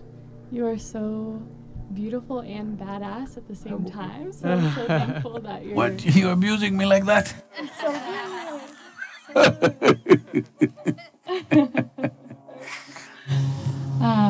have two things that are weighing on my heart, and I just wanted to see and see what your insight is with them. Uh, one is m- one of my majors in college was Indigenous law and policy, and you mentioned that they didn't really slaughter people, but more the, the buffalo. And actually, there was 80 million indigenous peoples in North America, and the founding fathers actually paid people that were immigrants here to slaughter um, indigenous people. So they actually had a price tag. So seven dollars for a woman's scalp, five dollars for a male scalp, and three dollars for a kid scalp. And so that was the huge um, genocide that happened in this country. So I just wanted to speak into that and that now they're being out see, I've come from outside this country. Yeah. I don't have rights to talk about those things. I left it to you. Yeah, thank you. I just wanted to share with you because I, know thought that. if you know that, that you could carry that in your spirit too, and just keep sending out that that strong love that you have. So thank you. See, uh, I must tell you this. I spoke about the buffalo because this this way of fighting a battle comes from Europe. Europeans fought this kind of battles everywhere in the world. You must see some of the travelers who traveled in India, like more than a millennia ago, some Italian travelers, some Chinese travelers. One thing they noted was, two nations were in battle, they were fighting a war. In India, they fought war like this. The armies will assemble on a field, they will camp there with their food and everything, and on an appointed day, they'll start fighting each other. Exactly at sundown, the battle closes. They will attend to each other's wounded, and next day morning again they'll fight. So these people, the travelers noted, when full raging battle was happening in the country, the farmers were still tilling the land.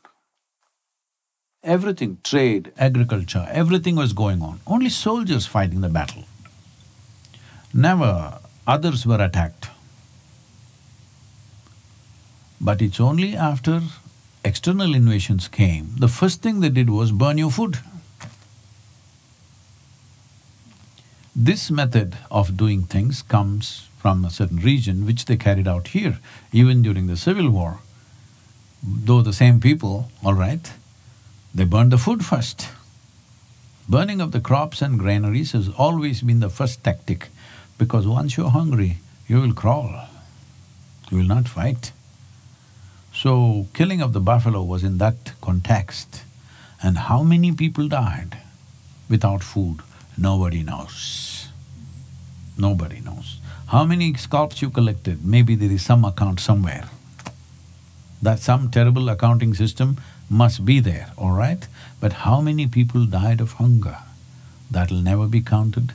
During World War II, when the rest of the world was focused on what was happening to the Jewish community in Europe, what happened in India was a whole region, which was very rice-growing region, the British army came and took away all the food,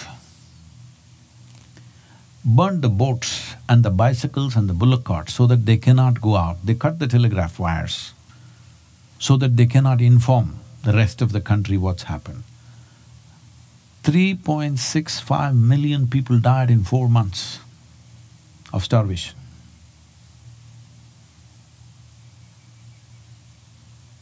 Okay? In four years, I think some six million Jews were something killed in Europe, but 3.65 million Indian people starved to death in a matter of four months.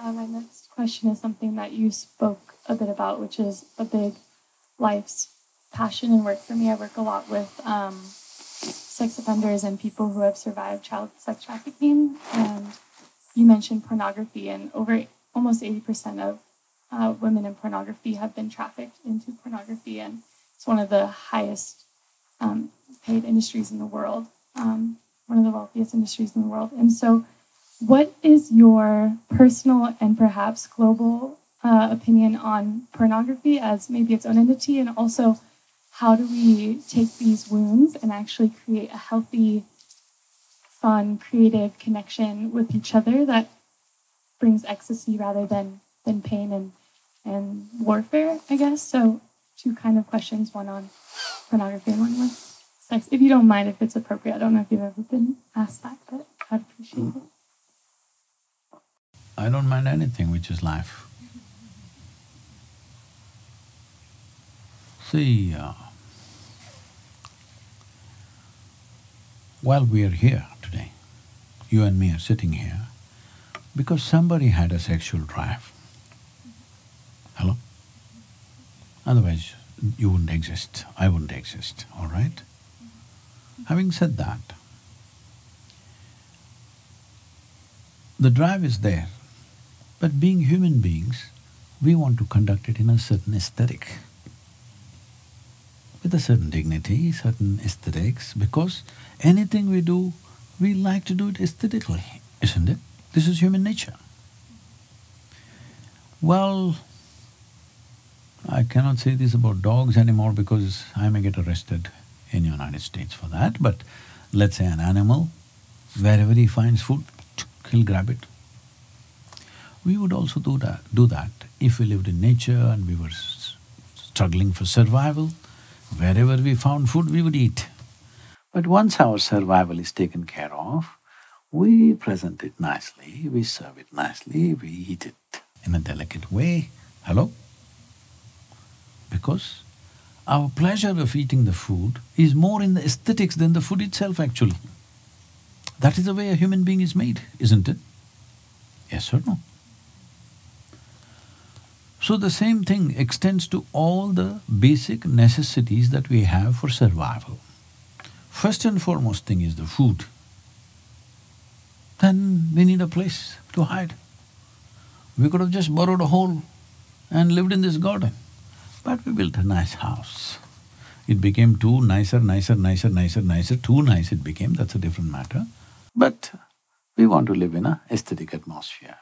Next thing is sexuality, because that's connected to the reproduction and the making of the next generation and all these things.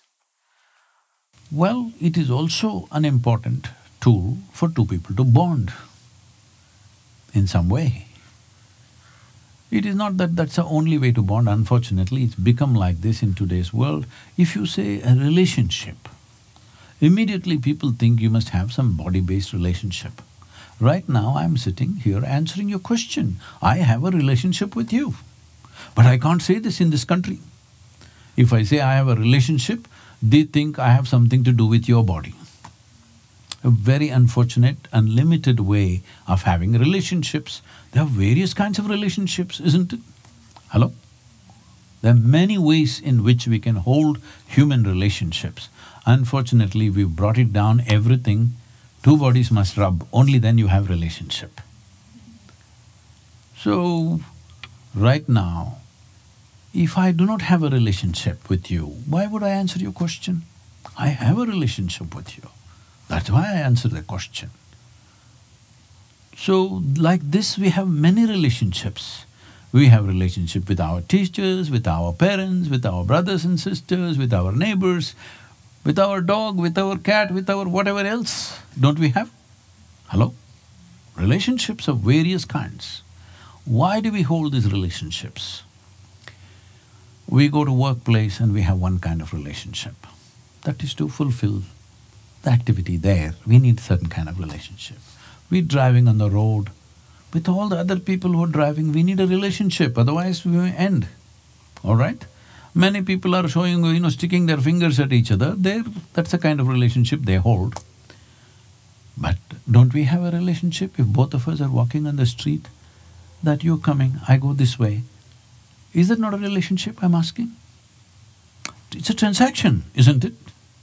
So relationships are variety of relationships. In all this, one relationship which is body-based, which we used to say only husband and wife, now well we call them partners, well we call them friends, whatever we want to call them, it doesn't matter. But essentially, you're letting two lives overlap. on two important aspects. Well, intellectually you may not be overlapping, but physically and emotionally you're overlapping. These are two sensitive areas. If I step on your body, you're not going to take it. If it's an accident, you may say, okay.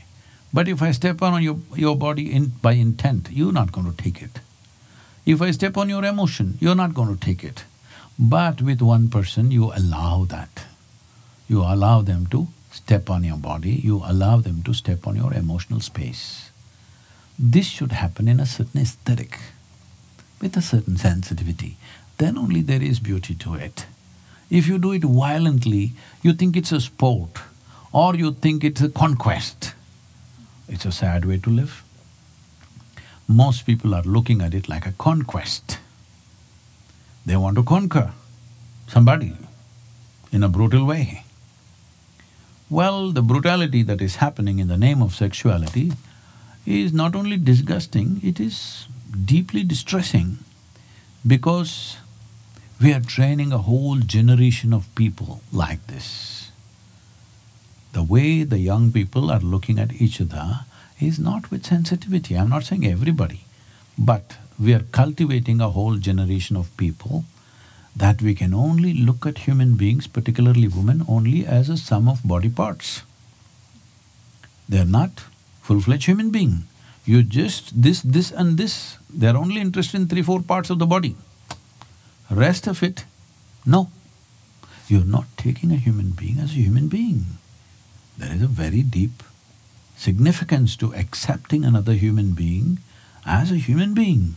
Man, woman, child, it doesn't matter accepting another life as a life like yourself. So all this was enshrined in so many different ways, cultures trying to enshrine this in our minds because there is an animal drive also within the human being. After all, you… you are okay with evolution or are you creation? You evolve, because I come from Tennessee, so I'm asking you.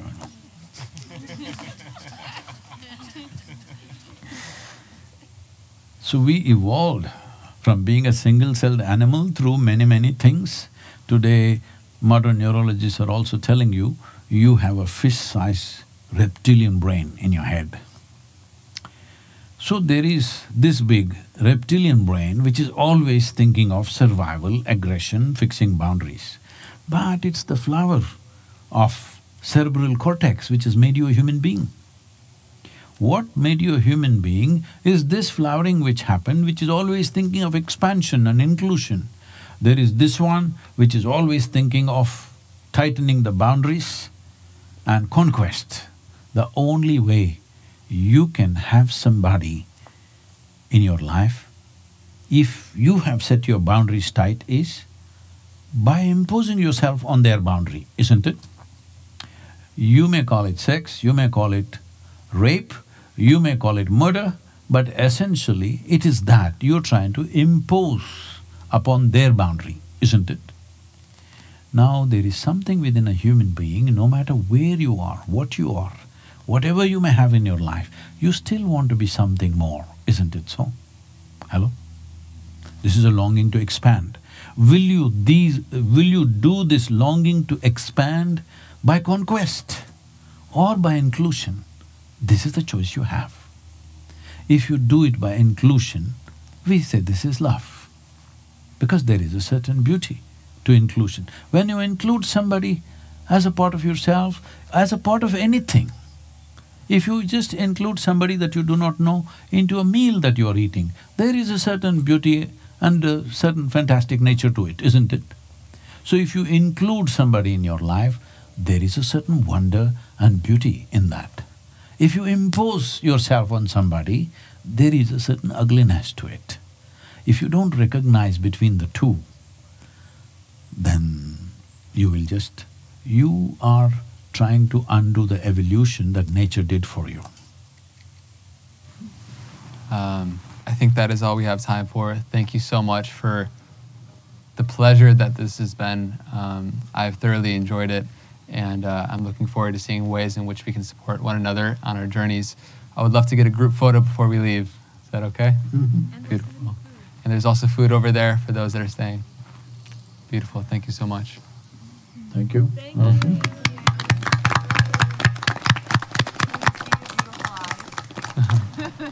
Okay. Aw.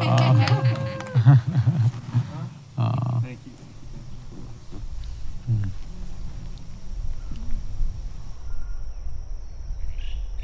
So it's just like one of those wild things in life that opens up like synchronistically, serendipitously. Everything goes right and everyone's suddenly available. And it was really impactful for a lot of people, including myself. It was really, really beautiful as well to see the vulnerable moments um, with Sadhguru in the audience. And um, I'm looking forward to seeing other ways in which we can share this message of self transformation. Thank you to everyone who's watching this. Thank you to the people that are tuning in. Thank you to the people who have that curiosity alive still within them. The world needs it more than ever right now. Blessings. Bye, Sadhguru.